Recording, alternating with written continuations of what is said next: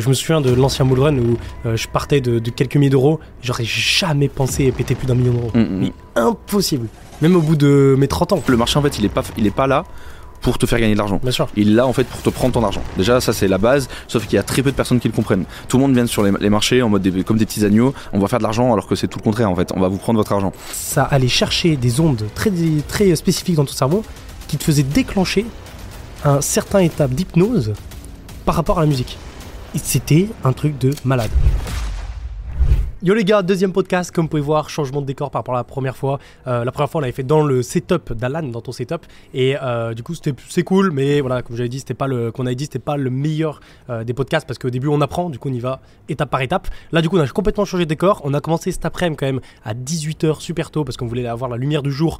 Malheureusement, problème de cam et tout, on a eu plein de problèmes. Entre temps je suis allé courir, il y a le BTC qui à pump et tout, du coup on a mis 4 heures à se mettre en place. Au final, on vous fait quand même le podcast, on le démarre dans la nuit malheureusement. C'est dommage parce qu'il y a une très très très belle vue. Je sais pas si vous voyez la mer d'ici, mais il y, a la, mer en continu comme ça avec vue sur Arlette, c'est magnifique. Du coup, je pense que pour le prochain podcast, le troisième podcast, on vous le fera à un même endroit, mais de jour. Au moins, on aura une belle vue euh, derrière et ça peut être pas mal. N'hésitez pas d'ailleurs à dire en commentaire qu'est-ce que vous préférez, quelle vue vous préférez, dans quel contexte, au niveau du son, tout ça. Au moins, on pourra améliorer.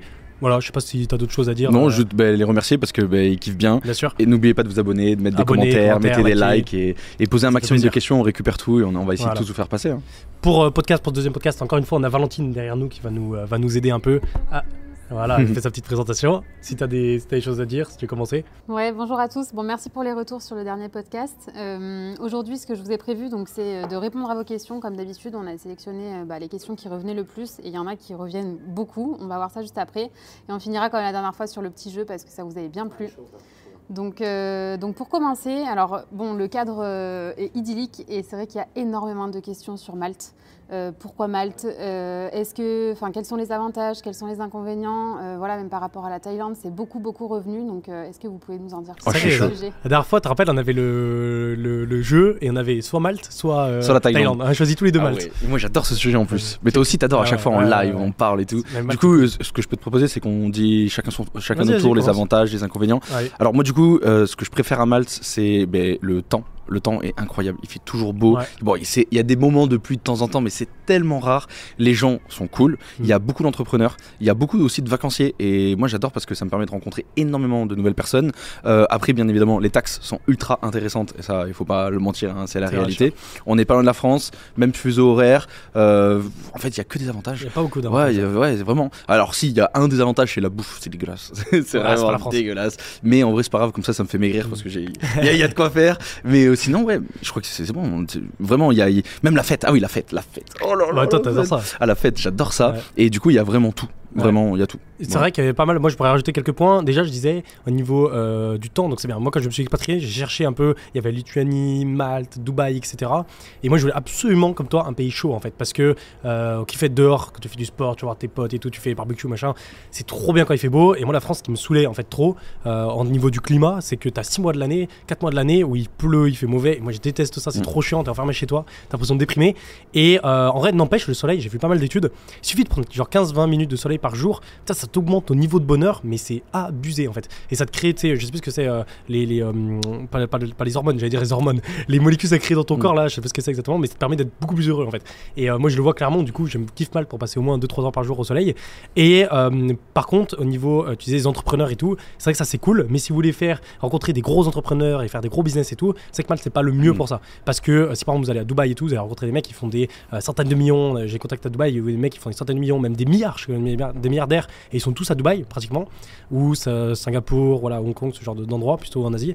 Mais à Malte, vous n'avez pas trop de mecs qui pèsent des centaines de millions, des milliards. En fait, c'est plus des mecs qui startent en fait. Voilà, c'est des mecs qui, qui, qui, ont déjà en fait un petit business en France, qui euh, veulent partir parce qu'ils veulent juste Vous découvrir tu pays. veux, ouais, euh, ça. Et même euh, parce que bon, toujours. Parce que c'est milliardaires quand même qui font des millions, tu vois. Ouais. S'il y a quand même pas mal, plusieurs potes qui Mm. euh, ont des business qui font plusieurs millions, les gars. Donc c'est quand même Mm, pas mm. rien. Ouais, mais la majorité quand même sont en Ouais, ils sont quelques centaines de milliers d'euros, et tous ceux qui dépassent le million, après ils se cassent. Voilà, c'est ça. vois. Bah, ça Bah, dépend. Après, ouais. moi je pense que je partirais pas. moi, je vraiment, prends- je suis moi non trop plus, bien. je partirais pas. Si, après la Mais Thaïlande. après, l'avantage, ouais, la Thaïlande, ça être pas mal. Après, l'avantage, les gars, c'est que, ok, vous avez des, des entrepreneurs qui sont un peu moins success- successful, successful, ouais, comme ça. Mais euh, l'avantage, c'est qu'ils sont beaucoup plus, je trouve, d'être humain, euh, sympathique, Ah ouais. et tu vas rester avec eux longtemps. En fait, Euh, moi, ce que j'aimais pas quand j'allais à Dubaï, je suis pas allé trop de fois, mais pour les deux trois fois où j'y suis allé, euh, c'est que c'est très éphémère. Où les mecs ils restent là quelques mois, puis ils repartent. En fait, ils Mm. vivent pas de là toute l'année, et du coup, tu vois un peu beaucoup de gens, mais sans vraiment être ami ou pote avec des gens à long terme. Après, je pense que tu peux te créer des groupes sur place quand tu restes assez longtemps. Moi, j'étais pas resté hyper longtemps, mais c'est un peu le ressenti que j'avais et aussi ce que les gens me disaient. Alors là, je prends exemple que Dubaï, mais après, tu as plein d'autres villes aussi où c'est près pareil. Mais du coup, l'avantage de Malte, Mm. c'est que tu as beaucoup de gens, tu vois, ils viennent à Malte, ils viennent dans le groupe et tout, ils kiffent les gens, et en fait, ils partent, mais ils reviennent toujours à Malte parce que ce groupe-là, tu le retrouves pas forcément euh, ailleurs. Par contre, après, euh, c'est vrai que bon, mal c'est bien euh, niveau temps, mais après, il faut vous dire la vérité, en hiver, c'est pas fou, Ah ouais, fou mec, non plus. C'est la tempête, c'est Ah ouais, abusé. ouais, Il y a beaucoup de Ah vent ouais. et même ça descend. Bon, alors il y en a certains fois qui vont dire ouais, vous abusez les gars, mais ça descend à 10, euh, 10 degrés, tu vois. Et ça, je suis pas trop trop fan. C'est pour ça que tu Et fais compromis Mm. Thaïlande, Malte, tu Mm. fais Thaïlande, enfin l'Asie, on parle Thaïlande, mais Bali, voilà, toute Mm. l'Asie où il fait plutôt beau l'hiver. Tu fais Mm. le- quand il fait beau en hiver, tu te casses en Asie et tu fais l'été en Europe à Malte. Mm, mm, mm. C'est exceptionnel. Moi, j'espère qu'on va faire ça le plus longtemps plus possible. vraiment. Par Après, contre, c'est euh, un peu compliqué quoi. Faut changer d'appart et tout tout le Ouais, temps. c'est euh. compliqué, ça coûte cher. Et c'est top ouais, et tout, c'est compliqué. ça, Après, il y a aussi un autre truc à Malte qui est chiant, surtout en fait bah, pour les gens qui, qui débutent, c'est ultra, ultra, ultra cher. Et ça, il faut le dire. Parce que moi, j'ai beaucoup de potes à moi. cher. Cher, mec, c'est ultra cher. Mais les, les appartements. Les appartements, T'abuses. c'est pas cher. Tu te fous de moi, quoi. C'est ultra à la chute de la France ou alors euh, même à Dubaï tout, C'est c'est ultra pas cher. cher. Mec, je vais te donner un, un exemple. T'es malade. Même à Bordeaux, dans Bordeaux Centre, tu peux trouver un appartement à euh, 500, 600, 700, 800 balles. Proche de Ici, va trouver là. Non, je te parle de Bordeaux, c'est Ah pas Bordeaux, ouais, c'est pas. Mec, va trouver ici un appart à ce prix-là. Mais bien sûr que si. Tu peux pas. Tu sais pourquoi? Parce que en fait, ici, il y a pas de studio. Il y a pas de studio. C'est que vrai, des apparts. à grands trois. apparts. Mais oui. Donc c'est compliqué. Donc t'es soit obligé de faire une coloc, Coloc, ouais. soit sinon t'es Les foutu. colocs, tu peux te retrouver à très peu cher. Regarde, on a des Mm. potes, Antonin, Lucas Mm. et bientôt Hugo. Ils ont une coloc à 3, ils payent euh, 700 balles par mois. Oui, mais ça, oui, mais il Euh, faut, il 250 faut. chacun, ils ont des Ouais. grandes chambres, ils sont à Mm. vue sur la mer. Non, mais c'est un truc de fou. Ouais, mais il faut faire des Mais il faut colocs. trouver. Ouais. Oh, Après, moi, je m'en fous, tu vois. Bon, tous les deux, on Ouais, coloc, on kiffe. Mais imagine, t'as pas envie de faire de coloc. C'est vrai que c'est cher. Ouais, c'est vrai que c'est cher. quand visitais les apparts euh, l'année dernière, euh, quand, non, il y a deux ans, quand j'étais venu en solo, toi aussi, Mm. euh, moi je visitais que des apparts en fait, il y avait pas d'entre-deux. Soit il y avait des tout petits apparts comme le premier que t'avais, genre de 20-30 mètres carrés, c'était pas très grand. Soit t'avais des grands apparts, bon, que j'avais pris des penthouse de 150 mètres carrés et t'avais genre 2-3 chambres dedans. Mais t'avais jamais de euh, Entre intermédiaire deux. Mm. entre deux où t'avais genre euh, une chambre, maximum de chambres. euh, et euh, c'était genre 100 mètres carrés, tu vois, et Mm, pas mm, plus. Ça Donc, existe euh, pas trop, ouais. moi, je, je l'ai vu, hein, si t'as pas minimum 2000 euros par mois, et tu peux pas rester dans le centre. Ouais. Non, le centre, Ouais. tout ce qui est Patcheville, tout ce qui est euh, San Julian, Sima et tout ça, tu peux pas. hein. Après, il faut se dire que les gars, les, les, le SMIC ici à Malte, c'est à peu près 800 à 900 euros. Je sais pas s'ils peuvent vivre comme ça, mais je sais qu'il y a des Maltais avec euh, 800, 900 euros, ils vivent là. Après, mais ils parce qu'ils vivent sont- dans les terres. Voilà, dans les terres. Dans les non, mais terres. surtout, il y a autre chose. C'est que c'est leur appartement. Voilà, c'est. Ah, peut-être. nous, on est des touristes. Ah oui, c'est leur oui, appart. ça, Donc, ouais. eux, ils s'en foutent. Eux, ils ont déjà acheté à l'époque et tout ouais. ça. Ouais, ouais, Donc, euh, non, non, mais moi, je pense que si t'as vraiment envie d'être dans le, dans, au milieu de tous les entrepreneurs, mais non pas avoir la, la plus belle vue du, du- de, de Malte, la meilleure vue du- de Malte, ben, je pense qu'il te faut au moins 2000 euros par Ouais, mois. c'est vrai. Vraiment. Après, tu peux t'en sortir à 1005, mais tu peux presque rien faire. Regarde nos potes qui bossent dans les call centers, Hmm. euh, chez BetClick, machin, Ouais, etc. ouais. Ils sont à quoi dans les entre 1005, 1006, un truc comme ça, c'est ça. déjà bien, tu vois. Mais euh, ils peuvent pas faire des dingueries. Quoi, Après, ils, ouais, ils sortent quand même souvent. euh, oui, ils mais plaisir, mais c'est vrai qu'ils peuvent pas avoir leur propre appart, etc. Mm, mm. Donc c'est un peu plus Donc si on prend un, un juste milieu, euh, si tu es entrepreneur et que tu arrives à dégager à peu près 2000 euros par mois en salaire, Hmm. bah, tu peux avoir une vie qui est cool. Bon, si t'as plus, après par contre, c'est Ouais. vraiment le kiff. Si t'as moins de 2000, t'es obligé de t'excentrer ou de Ouais. te mettre en coloc. Il y a un truc par contre, on précise pas, euh, nous ça nous dérange pas trop. Mais si vous, restez- si vous voulez vivre là, par exemple à Malte, tu viens et tu vis toute l'année à Malte, pendant des années, il y a un truc qui peut être compliqué, je pense, c'est que l'île est petite. Tu Mm. vois, et t'as pas des verdures euh, comme tu peux avoir en France ou en Thaïlande Mm. avec des grandes forêts, euh, des grandes montagnes. T'as quand même pas mal de, tu vois, de campagnes et tout où t'as as quelques, t'as même pas de forêt, mais t'as quelques euh, arbres par-ci par-là avec des, Mm. mon- des petites euh, montagnes, mais c'est pas très haut quoi, c'est 200 mètres max. En vrai, il y a juste en face. là, on le voit pas. Dans le prochain podcast, on verra. Mais là, en face, là. tout Ah ouais ça, mais j'avais déjà vu moi quand j'allais courir, euh, Mm. j'ai déjà vu des, des petites falaises quand même, hein, pas mal. Mm, mm. Mais t'as pas de, de grandes, euh, tu vois, prairies ou quoi, tu vois. Mais en parlant Et- de grandeur aussi, il y a un autre problème, c'est que nous, en fait, on Bah. se suffit dans ce qu'on a là. Mais surtout que nous, on va Mm. Thaïlande et on voit énormément de verdure pendant 6 mois, tu vois. On va en France et tout. Mm. On habite à la campagne, du coup, ça compense de fou.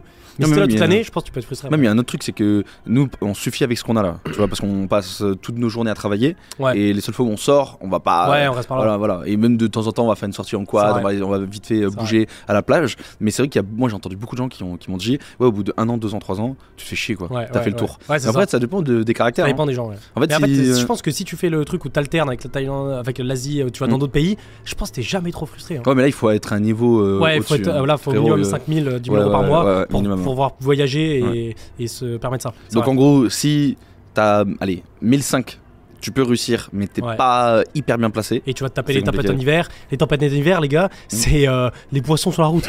C'est non, mais c'est t'as déjà vu ça? Non, mais c'est c'est une dinguerie. En fait, il y a tellement des grosses vagues. Non, mais il y a des vagues de fous furieux. Ouais, c'est vrai. Des, des trucs de fous qui sait qui, Il y a le Surfside sur- qui s'est fait plus qu'à l'océan ouais, et les barres ils sont éclatés et en fait les poissons ils sont ils sont ils volent sur la route et du coup tu te retrouves des- sur des mares de poissons sur la route C'est un truc de C'est malade. dinguerie. ah c'est fou Et euh, ouais, et après, ouais, donc euh, 1005, 2000, tu commences à être bien. Et si t'as envie d'être vraiment bien, je pense que c'est au moins 3000 Ouais, balles. ouais, ouais, ouais. Célibataire, je parle. ouais. hein. ah célibataire ouais bien sûr Bah oui, Célibataire. ouais. Et après, euh, si tu veux aller encore plus loin, pouvoir voyager deux fois dans l'année et Mm. avoir des bons petits apparts, ouais, je crois que c'est minimum 5K. hein. ouais 5K ouais, ouais, je 5K. pense Et après, tu ouais. vas aller encore un step au-dessus, parce que là, la- la- l'appart qu'on a, euh, là, ouais, t'es obligé d'avoir minimum 10K par mois. ouais ouais, Minimum, ouais. Bah oui parce qu'il coûte 4.5 Parce qu'il faut les Faut pas oublier que ce- cet appart-là et tous les autres que de, de nos potes, il y a encore deux ans, ils étaient à 2005 et ils sont tous passés à 3005. c'est hein. vrai ils sont tous montés Ouais. euh, ça c'est c'est vrai tous les Donc, apparts euh, sont montés depuis deux ans après j'ai l'impression que le marché il fluctue pas mal il y a en 2016 il me semble il était beaucoup plus haut le marché de l'immobilier il est redescendu avec le après jusqu'à 2020 par rapport au Corona 2021 et il a commencé à repartir et 2022 et, et 2023 Mm. il conti- continue à monter Même il y a de plus en plus de hype sur Malte. Il y a de plus en plus d'artistes qui viennent, de plus en plus c'est vrai d'événements, que là choses. hein. euh, cet été attends c'est qui au mois de juillet qui vient? Il y a Attends, SCH, hop. Attends, il faut. Ah si, ça a été annoncé. Ça a été Ça a annoncé. été c'est annoncé, bon. Oui, ça ça a été annoncé. il y a. SCH NASA euh, Il y a VG Dream. Boy qui est passé il y a Us l'enfoiré Ouais, il y a VG Dream. Il y a aussi. Euh, euh, non, des mecs qui sont quand même Ouais. connus après Cobaladé. Cobaladé. Il y a Cobaladé. Non, mais après, il y a aussi des gros, gros artistes tech. Ouais, mais il nous, y c'est avait pas notre truc. Marshmallow, Steve Aoki, tous les DJ hein, qui sont passés, c'est quand même balèze. Et, et euh, c'est pas mal pour une petite île comme Et ça. du coup, ça euh, fait monter les prix de fou. ouais. Et après, il y a. les, mecs qui sont derrière et qui Ouais, ont qui ramené ces gens. On avoir des bons petits contacts. Et après, il y a aussi autre chose, c'est euh, le côté anglais, parce qu'il y en a beaucoup qui veulent venir à Malte pour apprendre l'anglais.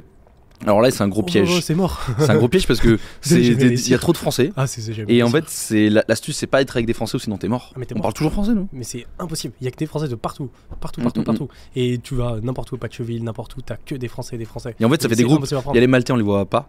En plus, après derrière, il y a euh, Les du coup Italiens, les. Italiens, gros groupes d'Italiens, Ouais. les groupes de Français. Ouais, et après, il y, a les- ça. y a les autres. dans les soirées, tu vois, il y a que des Français, des Mm, mm, Italiens. euh. Mais en fait, il y a beaucoup de points positifs, mais il y a aussi quelques points négatifs. On mais a- en fait, ça dépendra de la Ouais. personnalité de la On personne. a quoi. beaucoup plus pratiqué l'anglais, je trouve, euh, en Asie ou en Thaïlande que. Ah ouais. ouais.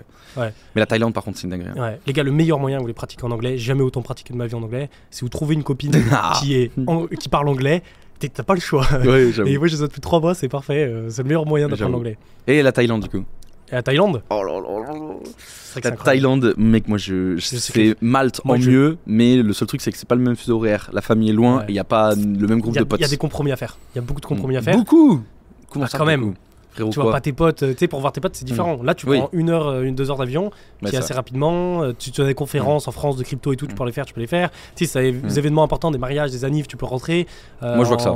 Ah Ouais. Moi je vois que la distance. Ben. pff, aussi, euh, la culture, très différente. Comme la Mais culture elle tu t'y habitues. cool. La culture est mieux qu'en Europe. cool. C'est vrai qu'ils sont très Mm. respectueux. À part pour la nourriture, bien évidemment. Ouais. Mais encore, encore, on s'est bien habitué. On allait au marché Mais tous les jours et tout. Tu sens que si tu vis, même si tu vis, Mm. tu seras jamais euh, compris comme un Thaïlandais. Tu vois. Ils Mais te tu- voient toujours comme un Mais tu crois que les. Maltais ils te voient comme quoi? Un Maltais? Un peu moins quand même. Un Moi, peu je- moins, parce que la culture est moins différente. Tu Mm, vois. mm, mm. Moi je suis pas pas persuadé, tu vois. Ah ouais Moi je pense qu'ils nous voient comme euh, des. En plus, mec, euh, déjà en Thaïlande il y a quelques problèmes avec les Français, Ouais. mais à Malte c'est tout le temps. Tous les Tout problèmes qu'il y a c'est les Français. Du coup je pense qu'ils en ont marre des Français et juste ils nous voient comme euh, un- un- du pognon parce qu'ils nous vendent les appartements quoi, ils nous Ouais, les ça. appartements. Moi je pense pas qu'on est plus accepté là ici que C'est là-bas. vrai. hein. C'est vrai que ça, ça me fait rire, ça. Une anecdote. Rappelle-toi quand on a, on a loué cet appart, les gars, les propriétaires, ils habitent juste en dessous. Et c'est deux, c'est un couple de, je sais pas, ils doivent avoir 70, Mmh, 70 facile, ans. Ils sont quand même âgés. Et en fait, ils nous ont dit, ouais, avant vous, on leur a dit, ouais, on est français. Elle était comme ça. C'est- ont dit, avant vous, euh, ceux qui étaient là, c'était des Français, c'était un groupe de potes français. Et euh, ils faisaient euh, des soirées jusqu'à 9h du matin. Ouais. Et ça s'arrêtait jamais. C'était tous les jours jusqu'à 9h du matin, on n'en pouvait plus. Et du coup, elle a dû les virer et tout. Ouais. En vrai, je la comprends. Mm. Bah oui. Que moi, dans mon ancien appart, c'est pareil, je faisais des soirées tout le temps, très très Mm, mm, tard, c'était le bordel.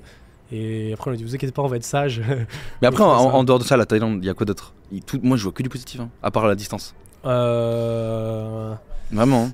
C'est vrai que le En temps fait, est bien. la- Bah, le- en fait, à y vivre tout le temps, non. Parce que, mec, Ouais. la saison des pluies, Ouais c'est vrai. oh, la Ouais, vrai. saison des pluies, oh, vous ne vrai, trompez pas. Hein. C'est à Bali, on- au début, quand on arrivait, il y avait Ah c'était chiant. une fin de saison des pluies, t'as rappelles Ouais, ouais, Non, c'était un enfer. Ouais, Tous ouais. les jours, il pleuvait quasi. Ouais, Et quand t'es dans une vraie saison des pluies, ça s'arrête jamais. c'est vrai. Donc en fait je pense que le meilleur c'est ça, c'est 6 ça. mois à Malte, C'est 6 ça. mois en En Asie. Il est bête en Asie.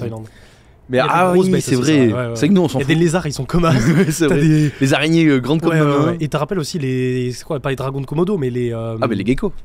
Pas les. Ah non. T'en as d'autres. Oui oui oui oui. Oh, Ah, je sais plus comment ça s'appelle. Comme les dragons de Komodo, mais c'est plus d'un mètre, c'est énorme. Ah, je m'en rappelle plus. Après, les animaux, ils ont peur de Mhm. toi. Et en général, ils t'attaquent jamais. Il y a les chiens, ils essaient de te mordre un peu. Les chiens, c'est vrai il j'allais tout le temps courir et euh, il y avait toujours des chiens qui me couraient après, mais f- juste ils aboient, ils te courent après, mais il y avait pas grand chose. Ouais, donc c'est vrai que les gens qui aiment pas trop les Les bêtes. singes euh, aussi, ça c'est cool par contre. Ouais, les les singes. c'est cool.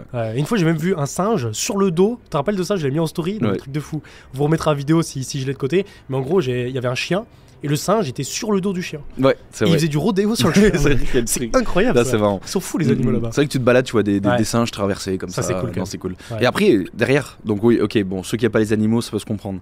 Euh, bon, il pleut euh, un petit peu, euh, il pleut beaucoup euh, pendant une petite période dans l'année. Mais après, le reste, frérot, moi, Ouais, c'est bien. moi j'adore. C'est hein. T'as la liberté très au libre. max. Et surtout, Mm. moi, ce que j'ai ressenti là-bas, c'est que t'as pas de problème en fait.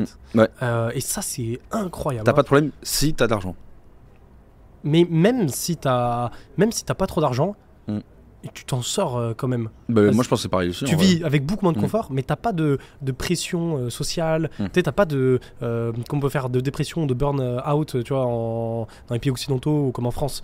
Euh, Mm. Tu t'as pas la pression, je sais pas, des impôts, tout ça. Tu vois, c'est beaucoup plus chill. Ouais, mais après, parce que t'y allais, alors oui, que t'as pas ta société euh, là-bas. Ouais, on est Mais pas je pense que si t'as ta société là-bas, euh, qui te Ouais, dit que c'est pas aussi compliqué Bah si, parce que tu sais, on a des potes qui ont une société là-bas et je m'étais renseigné Mm. pour savoir ce que je voulais acheter des premiers biens immobiliers Ouais, là-bas. mais eux, ils étaient là en mode ouais, c'est simple, c'est simple, c'est simple. Mais pareil, nous, quand regardé des ici, tout le monde a dit c'est simple, c'est simple, c'est simple. j'ai regardé Enfin, vidéos et tous ils disent, Ah ouais euh, tu sais, euh, Sabri euh, sur. YouTube, il fait beaucoup de vidéos de mecs qui s'expatrient en Thaïlande. Et à chaque fois ils disent, putain, on est venu en Thaïlande, l'admi- l'administration, les papiers comparé à ce qu'il y a fait en France, c'est Ah tellement plus chill, tellement plus cool, tu vois. Et t'as pas Mm. grand chose, du coup t'es moins. Tu sais, c'est des petits Mm. trucs comme ça qui s'empilent, mais qui t'empêchent d'être très très stressé, tu vois. C'est vrai, c'est vrai. Ah, c'est vrai que là-bas, t'es pas puis Même, te même la bien. route, Putain, ici, les Maltais, c'est des malades. Ouais, t'es tout le temps des malades, ils sont toujours à fond. Alors que là-bas, en fait, ils te laissent passer, ils te, sou- ils te lâchent des grands sourires. personne n'a ils de te ils roulent tranquille à 20 C'est vrai km. ça, ça me manque ça. Où tout le monde te dit bonjour, tout le monde te sourit, tout le monde te respecte, tout le monde tout. Euh, Ouais, c'est vrai. Puis ils sont contents de te voir et ils te sourire à chaque fois. Voilà. c'est cool. Voilà pour la Thaïlande et Malte. Et par rapport à Malte, là vous parlez en tant que vivre et s'expatrier. Euh,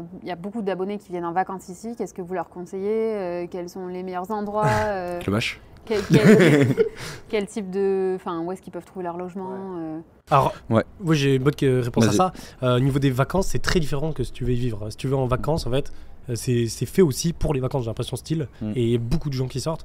Et tu as des soirées de partout. Donc euh, ça dépend aussi ce que tu veux. Parce que nous, on a quand même assez. Pas spécial, mais on aime bien les soirées où c'est très. euh, comment je pourrais dire, dégène, Ouais, où où ça, bouge ouais. beaucoup, ça peut facilement partir en- un peu n'importe comment, et c'est le bordel.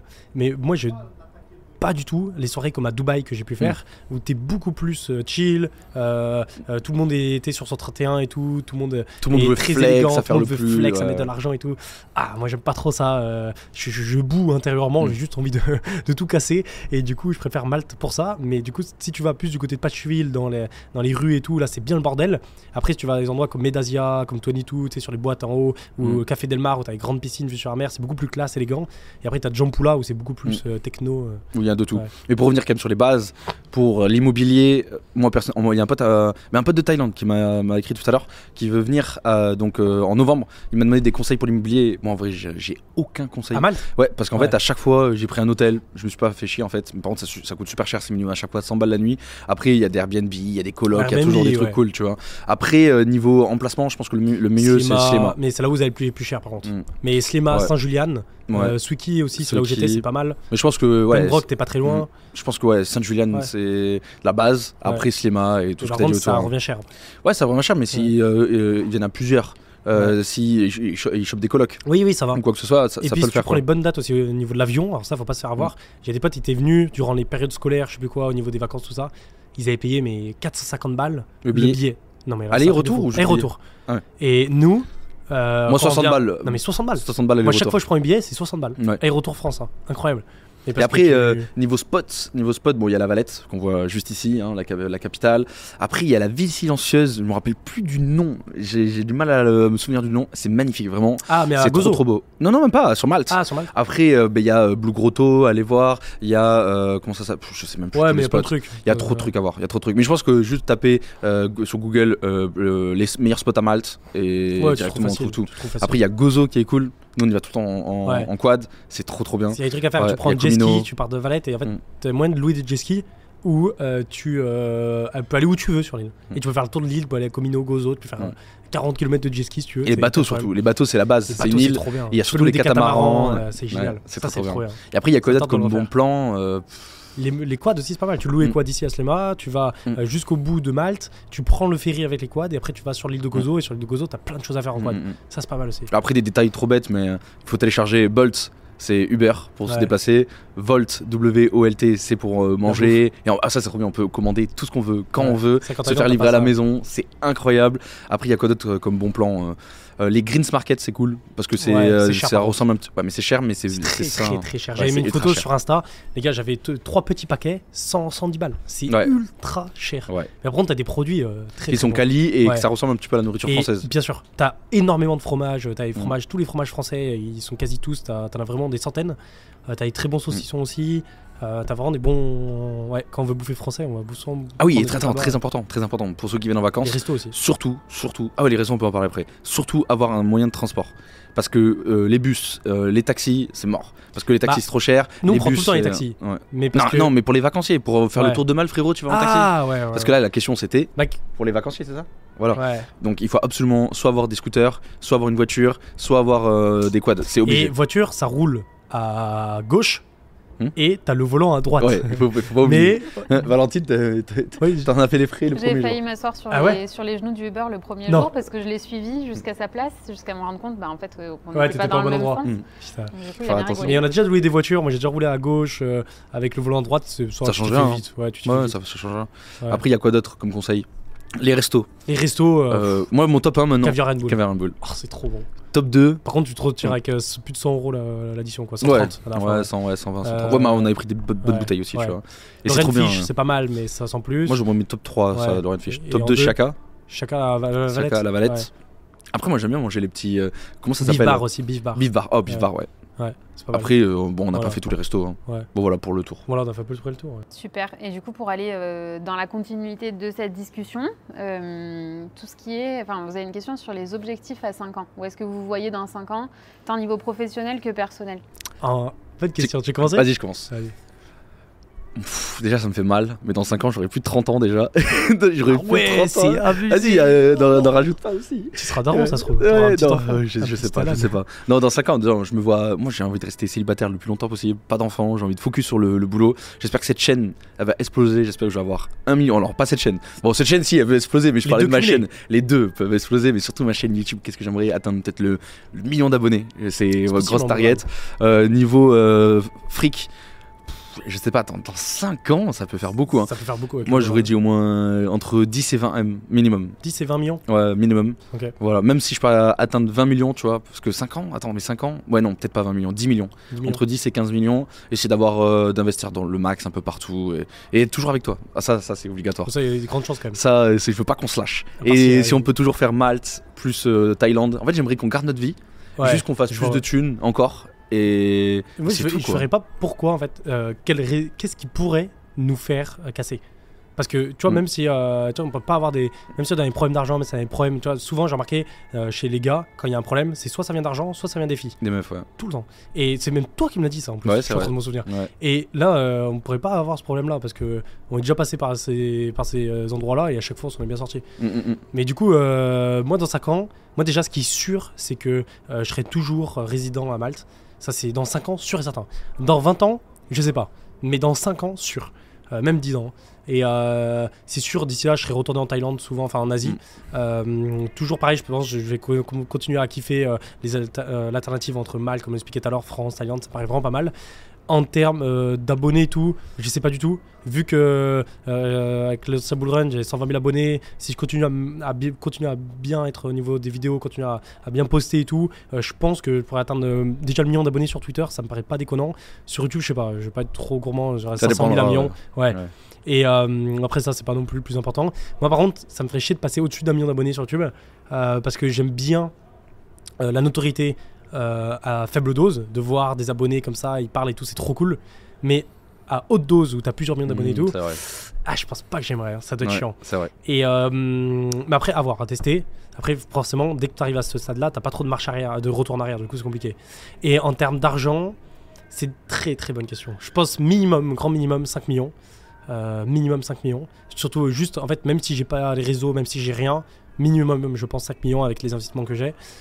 Par contre, si euh, mes privés de sale marchent bien, et ça c'est assez aléatoire, euh, si YouTube ça continue à monter tout ça, euh, pff, moi je rentre 20 et 50 millions Ok. à peu près. Ouais. Ah ouais, ouais, ouais, là, c'est c'est de tout à. C'est très large. Ok.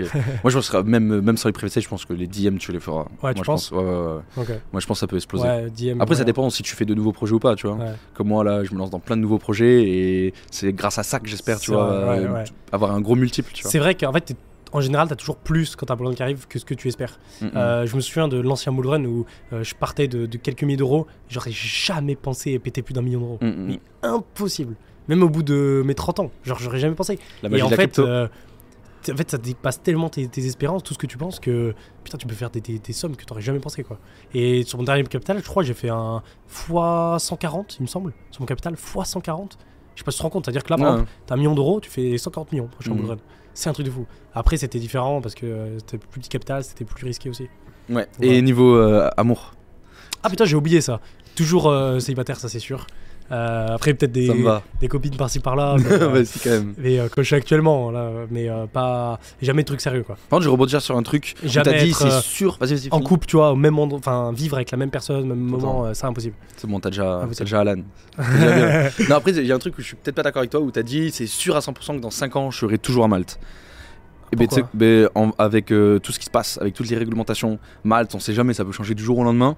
C'est pas sûr que dans 5 ans, on soit encore là, tu vois. Bah, si en fait on a une, une- un truc sur les cryptos qui arrive, on commence à être taxé sur les cryptos à forte, même si c'est 10-20%, c'est pas grave, mais si ça commence à être 30-40% comme en. France, et que en plus de ça, euh, tu sais, il faut tout déclarer, à chaque fois que tu fais un transfert, tu sais, comme il veut faire avec la loi Mika, chaque fois que tu dépasses 1000 euros euh, de, euh, d'un endroit à un autre, il faut le déclarer et tout. Pff, C'est vrai que c'est très très Mm, chiant. Mais- là, là, tu parles de, des cryptos, mais il y a aussi nos sociétés. Nos sociétés, imagine, on passe à 50% d'impôts, c'est une dinguerie. Parce que là, pour l'instant, on est dans un paradis fiscal. Ouais, mais tu Mais vois, pour combien de temps? Ouais, c'est ça. Mais même si tu vois, on a là les mêmes impôts en France actuellement à Malte, je resterai quand même à Malte. Ah, entre la France et Malte. Oui, mais bon, si tu peux Mais- aller en Thaïlande ou à, ou, Ah ouais, ou à n'importe où, c'est vrai. tu vois. Et ça me ferait chier quand même. Ouais. Mais moi aussi, ça me C'est une bonne chier. question. Ouais. Après, mais du coup, bah, où est-ce que tu irais euh, si euh, il y a des gros impôts? Thaïlande aussi. Ouais. C'est Par contre, tu reviens beaucoup moins C'est en France. Quoi. c'est bien. On ira en. Thaïlande ensemble. Parce que Dubaï, moi, ça m'intéresse pas du tout. Mais après, Mm. tu vois, on n'a pas fait trop de pays. Moi, j'ai dû Mm. faire quoi Une dizaine de pays Mm, mm, Euh. J'aimerais bien en faire euh, 20, 30, tu vois, un peu plus, euh, pour voir un peu, euh, tu vois, un peu de partout. C'est que la c'est cool, mais il y a peut-être d'autres endroits, tu vois, qui sont encore mieux. Amérique du Sud. Amérique du Sud, le Brésil, le Mexique. Ouais. euh, Il y a aussi les Philippines. Les Le- Philippines, la- ouais. Laos, Cambodge, c'est beaucoup plus. J'aimerais bien les faire, mais je pense que c'est plus en vacances. Tous ces endroits-là, ça peut être cool. L'Australie aussi, euh, ça peut être sympa. Ok. Ouais. Et est-ce que vous voyez toujours investisseur, enfin, est-ce que vous voyez toujours youtubeur, euh, créateur de contenu, euh, ou est-ce que vous voyez euh, investisseur, revenu passif euh, Moi, j'ai la Ouais. réponse. Ça commence. Moi, euh, dans 5 ans, je pense que déjà, je ne ferai presque plus de, de trade en, en scalp. Déjà, j'en fais presque plus. Je ferai que des swing trading.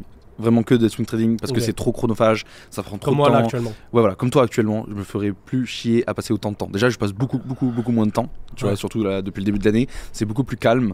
Et euh, du coup, moi, je ferais vraiment full investissement. Tu sais, c'est ce, Ouais. ce tableau qu'on voit assez souvent où il y a quatre cases. Bah. Euh, la case numéro 1, Ouais. où t'es salarié, case numéro 2. C'est putain, ça c'est la, c'est dans le cash flow de Robert Kiyosaki. Ouais, Je vous vrai. conseille vraiment Il ce livre. C'est mon meilleur livre que j'ai Mm, lu. mm, mm. C'est euh, c'est quoi déjà cash flow? C'est juste Non, je crois que c'est ça. hein. cash flow, non, ouais, ouais, de le, ca- cadran du. le cadran ouais, du cash cadran du cash flow. Ouais, Ouais, je crois que c'est ça. C'est l'un des meilleurs Ouais. livres. Ouais. C'est exactement ça. Ouais. C'est ça. Et Toi, tu la case investisseur, euh, ça. entrepreneur. Parce que du coup, la, la- la première case, donc c'est salarié où on travaille pour euh, des, des heures en fait.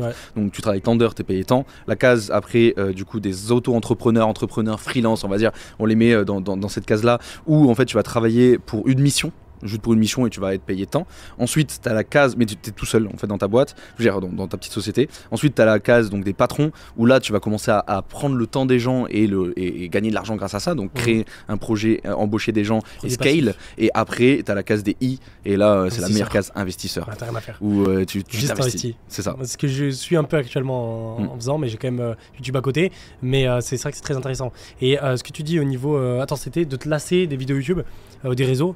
Euh, Non, j'ai jamais dit ça, frérot. non, mais c'est Valentine qui a demandé ça. Ah oui, oui. Moi, je pense pas parce que, en fait, moi, je me suis beaucoup posé la question sur le début. Moi, je, je me lasse assez vite des choses.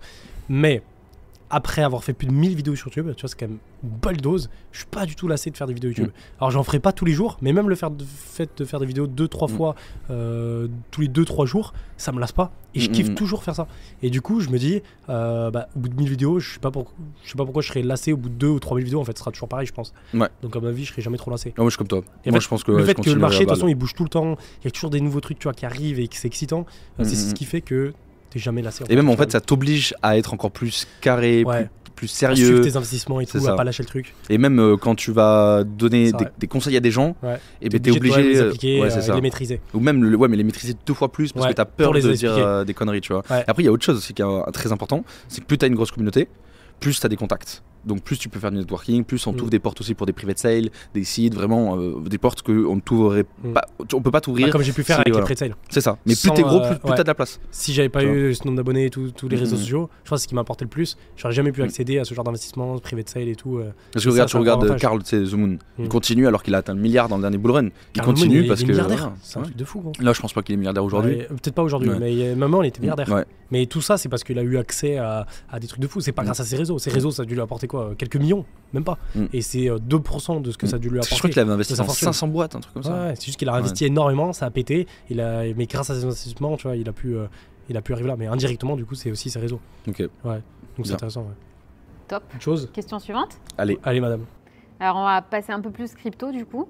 Euh, Il y avait une question, c'est est-ce que vous utilisez l'IA dans votre quotidien Et est-ce que vous pensez que la crypto et l'IA vont être liées à terme Ou d'aut- d'autant plus que maintenant? J'adore le sujet. C'est hyper intéressant. ouais. Vas-y, commence tu. Ah, L'IA, c'est un truc de fou quand même. Ce qui est arrivé là dans, dans notre tronche en quelques temps. Ah, je m'en souviens encore de. C'était qu'en novembre 2022, là, il y a 7-8 mois. On est, ça commence à arriver, ChatGPT, ça commence à en parler et tout. Et la, la vague d'IA qui est arrivée en l'espace de 6 mois, mais c'est- c'est plus, j'ai l'impression, d'effet de mode que les cryptos quand il y a un bull run. C'est un truc de malade.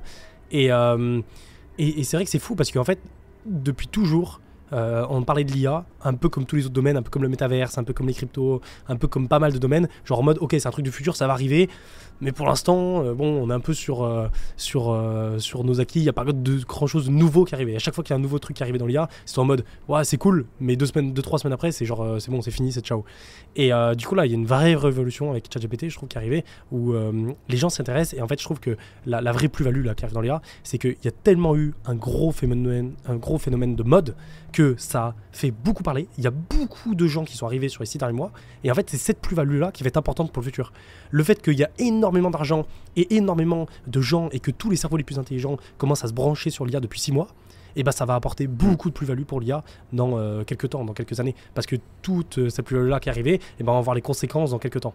Et ça, je pense que ça va être encore euh, plus bénéfique. Et c'est pour ça qu'on a ces phases de FOMO et de bulles spéculatives qui arrivent, parce que tous les gens qui arrivent maintenant, bah, continuer à recréer cette bulle-là qui monte au niveau de l'IA pour, pour les prochains mois, prochaines années. Toi, tu l'utilises au quotidien? ChatGPT, je l'ai installé euh, sur mon PC, je l'utilisais un peu de temps en temps, et là, je Mhm. l'ai installé l'application, parce que l'application, il me semble, est sortie, on me l'a envoyé, Ouais, je sais pas si c'est iOS. l'officiel, ouais. Et du coup, je l'ai installé. Euh, au lieu d'utiliser Google, j'utilise souvent ChatGPT. Après, dans mon travail, j'ai regardé, je regarde pas mal de comptes Twitter. Euh, j'ai oublié le nom, Infomonnaie, je crois, il y en a un qui s'appelle, et l'autre c'est. Alex IA, je crois, un truc comme ça, qui sont intéressants. Et j'ai revu un truc où, au lieu de par exemple, tes monteurs fassent tes TikTok, et ben il y a une IA qui met ou euh, qui fait que tu mets ta vidéo, tu as l'adresse de YouTube de ta vidéo, et elle te cut automatiquement tes shorts, une minute, tu vois, et elle te met les sous-titres automatiques, et euh, elle te fait tout. Et elle trouve en fait les bons moments de la vidéo, pertinents, en rapport avec ce que tu dis, etc. Et, euh, et elle fait tout ça automatiquement. Mais par contre, l'abonnement, il coûte assez cher, et du coup, au final, t'es légèrement rentable comparé à un monteur, tu vois, tu peux payer. Mais euh, tu vois, si ça s'améliore, j'en ai parlé justement à Augustin, qui est un de mes monteurs, et il m'a dit, c'est une dinguerie, c'est encore pas parfait parce que c'est le début, mais il m'a dit, ce- cet outil-là, tu l'améliores, dans un an, c'est un truc de fou. Et il y en a plus en plus vite. plein d'exemples comme ça, plein, plein, plein. Mm, mm, mm. Pour l'utiliser, c'est un truc fou, mais il faut se forcer en fait à l'utiliser parce que dès que tu as un confort dans un endroit, même si tu sais que en changeant ton confort, tu vas avoir beaucoup plus de choses en changeant ton confort, t'as pas trop envie de le faire parce que ça demande un effort supplémentaire de changer. Mais une fois que tu l'as changé, t'es trop content. Ouais, c'est vrai. Moi, euh, moi mec, euh, je l'utilise très peu pour le moment. Ouais. En fait, je l'utilise euh, pour des petites recherches, tu vois, comme toi. Ouais. Je l'avais installé, tu te rappelles, il y a je crois que c'était en décembre, je sais plus, il y a quelques Ouais, mois. ouais, ouais. On était en Thaïlande début. et euh, je l'avais euh, je l'avais installé sur Mm. mon téléphone. C'était pas encore une, euh, une application officielle. Et tu te rappelles, je pouvais double tap sur mon, sur mon iPhone et ça déclenchait oui. l'IA. Tu te rappelles Bon, c'était pas très concluant. Euh, voilà, j'ai pas trop kiffé. Mais déjà, je commençais à m'en servir pour des petites recherches du quotidien. Par contre, dans mon business aujourd'hui, je l'utilise pratiquement pas. Parce qu'en fait, j'ai déjà des équipes qui sont Ouais, qui compétentes. Et en fait, elles-mêmes, ces équipes elles-mêmes utilisent déjà l'IA. Ouais. Donc en gros, je l'utilise je Indirectement. indirectement. Ouais, je Par vois. contre, dans mon prochain business, dans même peut-être mes deux prochains, oh non, dans mon prochain business, c'est sûr à 100%, je vais l'utiliser de fou furieux et les gens avec qui je vais tra- travailler, Ouais, ils vont va- utiliser encore plus, plus, plus. Et je pense que ça fera même partie, euh, plus de 50% Ouais, du taf, ça sera fait avec euh, l'IA. C'est très smart. Et Et c'est pour la les première fois. de vidéo, c'est pas mal. Euh. Genre ChatGPT et tout, pour les scripts de vidéo, si tu mets dans un bon contexte. En fait, le problème de ChatGPT, c'est qu'il faut vraiment l'utiliser beaucoup de fois pour Mm. commencer à bien le maîtriser. Et à, à- pour le bien maîtriser, pour bien l'utiliser, il faut lui mettre vraiment du contexte. C'est-à-dire qu'il faut vraiment lui dire, ok, je suis telle personne, j'ai besoin de ça, ça, ça, et tu, euh, tu es cette personne, et tu lui expliques quel rôle il doit jouer, etc. Et tu lui mets beaucoup de contexte, il peut te sortir vraiment des choses intéressantes. Ouais, en fait, il faut avoir les bons prompts et, Ouais. et les, et les maîtriser euh, à balle. De toute façon, tous nos potes, t'as vu ce qu'ils nous disent, hein, parce que nous, nos potes, ils, les utilisent de fou. Ouais. Mais ils disent, le principal, c'est les prompts. Bien sûr. vois. Et, et, euh, c'est vrai qu'on a quelques potes qui sont pas mal dans l'IA et moi je me nourrir via eux, mais je me nourris aussi pas mal sur YouTube. Il y a Mm. beaucoup de vidéos comme ça et euh, justement je vais parler de Marketing Mania, euh, un Mm. mec que j'adore. Je suis depuis des années, j'adore tout ce qu'il fait, j'ai Mm. pris ses formations, j'ai pris plein de, de choses chez lui. Et euh, ce mec-là, il a sorti une vidéo, je sais pas si tu l'as vu, sur, euh, il l'a sorti il y a deux jours, Ah, c'est tout récent. Elle est prête, mais je l'ai pas encore. Ok, elle est trop bien, faut que tu la regardes. Sur l'IA. Et alors je sais plus ce qu'il a mis en titre, mais je pense que vous trouvez, mais Marketing Mania euh, IA. Mm. C'est une dernière vidéo. Alors pour nous c'était deux jours, mais vous du Mm. coup pour euh, ce sera il y a quelques semaines, je pense, Ouais. vu que le podcast va sortir plus tard. Et c'est ultra intéressant parce qu'en fait il fait toutes les possibilités par rapport au fait que qu'est-ce que va devenir l'IA Et si on a une super IA, une super intelligence IA, donc un, un, tu vois comme un ChatGPT mais en beaucoup plus gros, et ben comment ça va se passer pour le futur de l'humanité. Mm. Il fait plein de scénarios possibles et il dit voilà, on a tant de pourcentage que ça, que, euh, voilà, ça devienne euh, très bien pour nous, tant de pourcentage que ça parte en couille, tant de pourcentage qu'on devienne euh, tous intégrés avec une IA en nous et c'est ultra intéressant. ce Et dis quoi, toi? Ça fait tellement peur parce que en fait, une, ce qu'il explique, c'est qu'une IA peut faire des choses où elle crée sa propre intelligence, mais que Mhm. nous, on le voit qu'elle fait quelque chose, mais on le comprend pas. Ouais. Comme par exemple, tu vois, il prend l'exemple, euh, tu vois, des singes. On est plus intelligent que les singes. Mhm. Et quand tu vois, on va dans, la, dans leur forêt aux singes et on les déforeste leur forêt. Et on fait des trous dans la forêt pour mettre des canalisations, pour mettre, euh, je sais pas, des plants, euh, tu vois, plein de trucs comme ça. Bah, les singes, du coup, ils nous voient faire ça. Mais ils se disent, mais pourquoi ils font ça? Quel Mm. est l'intérêt? Et en fait, ils sont pas assez intelligents pour se dire, ok, les humains, ils ont besoin de plus de ressources, ils ont besoin de planter des, des, euh, des huiles de palme et tout pour euh, créer leur Nutella et euh, tout Mm. ça, tu vois. Et du coup, ça, les singes, ils les comprennent pas. Et en fait, c'est possible, c'est tout à fait possible que l'IA fasse son, son propre truc de son côté. On voit faire son propre truc, mais on comprenne pas Mais qu'est-ce ça, c'est déjà arrivé ça. Mais il y a un petit moment, même Ouais, avant euh, Google. ChatGPT et tout, ouais, où il y avait euh, deux, robots qui se parlaient, deux IA, et à un moment donné, Ils ont en créé leur fait, propre langue. ouais, petit à petit, elles commençaient à créer leur propre langue, et là, on comprenait plus quoi. C'était le. Ah, je Goulou, même je plus quoi, ouais. Moi, je Et, et ça, ça fait peur. Et autre chose, euh, l'IA de Google, Mm. je crois, il y avait un mec, un de leurs employés, il y a eu toute une interview autour de lui où il expliquait qu'il commençait à avoir des sentiments avec l'IA et que l'IA commençait à vraiment euh, avoir ses propres émotions. Moi, en vrai, je sais pas du tout ce qui va se passer dans le futur. Vraiment, tu vois. euh, Mm. Genre, j'écoute, je regarde beaucoup de vidéos comme toi, je me renseigne énormément, je lis beaucoup, mais je ne sais pas ce qui va se passer en fait. Je me dis, on est quand même assez smart pour pouvoir bloquer ça. Est-ce que tu penses. Ok, même pour moi, non. Je t'explique pourquoi. Parce qu'en fait, l'IA, elle, tu sais, tu lui dis, ok, on va mettre l'IA, mais on va la, on va la cadrer. Veut Mm. qu'on va mettre, on va la mettre dans une simulation, mais en fait, il y a toujours un moyen où elle va trouver euh, une intelligence par elle-même qu'on ne verra pas et pour sortir de cette situation-là. Parce que en fait, euh, si tu veux, on peut pas avoir le contrôle sur tout sur l'IA, Mm. parce que elle crée tellement euh, de, euh, De- nouveaux neurones en elle. C'est pas des neurones, mais tellement de nouvelles connexions Mm. en elle qu'on peut pas les voir. En fait, c'est des milliards, tu vois, tout le temps. Et du coup, vu qu'on peut pas les voir, vu que c'est beaucoup trop gros, euh, beaucoup trop gros comme base de données, et Mm. ben, on peut nous cacher des choses et créer euh, des émotions, créer des euh, une nouvelle intelligence en elle Mm. qu'elle nous divulguera pas parce qu'elle est capable de le cacher. Ouais, mais là, c'est comme si elle avait une, nous mentait, en une, fait. une IA, euh, Et- Une super IA. ouais, une super IA, mais qui te dit qu'il n'y aura pas en face une gentille IA qui va contrer cette IA Et tu vois, moi, je me dis, pourquoi pas en fait Non, mais c'est vrai. C'est vrai. c'est vrai. C'est vrai, Et, pourquoi et- pas et- et tu vois ce moi, qui parce fait que moi, peur je suis pas du tout dans tout ce Je qui est vois. la théorie de l'apocalypse, etc. C'est bon, l'IA va nous tuer, l'IA, moi, ça me fait etc. Moi, je Toi, me dis pourquoi pas. si tu tu vois. prends, euh, je sais pas, ok, mais si tu moi, je prends- crois pas du tout. deux choix. Est-ce que Ouais. t'as pas le choix, t'es obligé de choisir. Ouais. Est-ce que tu penses que il y a plus de chances que, en fait, on contrôle l'IA dans le futur, qu'on continue à développer à fond et qu'elle est très très développée, mais que du coup on a toujours le contrôle et qu'il n'y a aucun problème durant les centaines d'années. Ou alors, tu prends plus le choix où euh, on pousse pareil l'IA et qu'elle devient ultra ultra ultra performante, dans le, même euh, performance que l'autre, mais dans l'autre cas, on perd le contrôle et que ça part en couille. Mais je vais te donner une réponse qui va pas te plaire. T'inquiète, après je te réponds euh, Ouais. euh, correctement.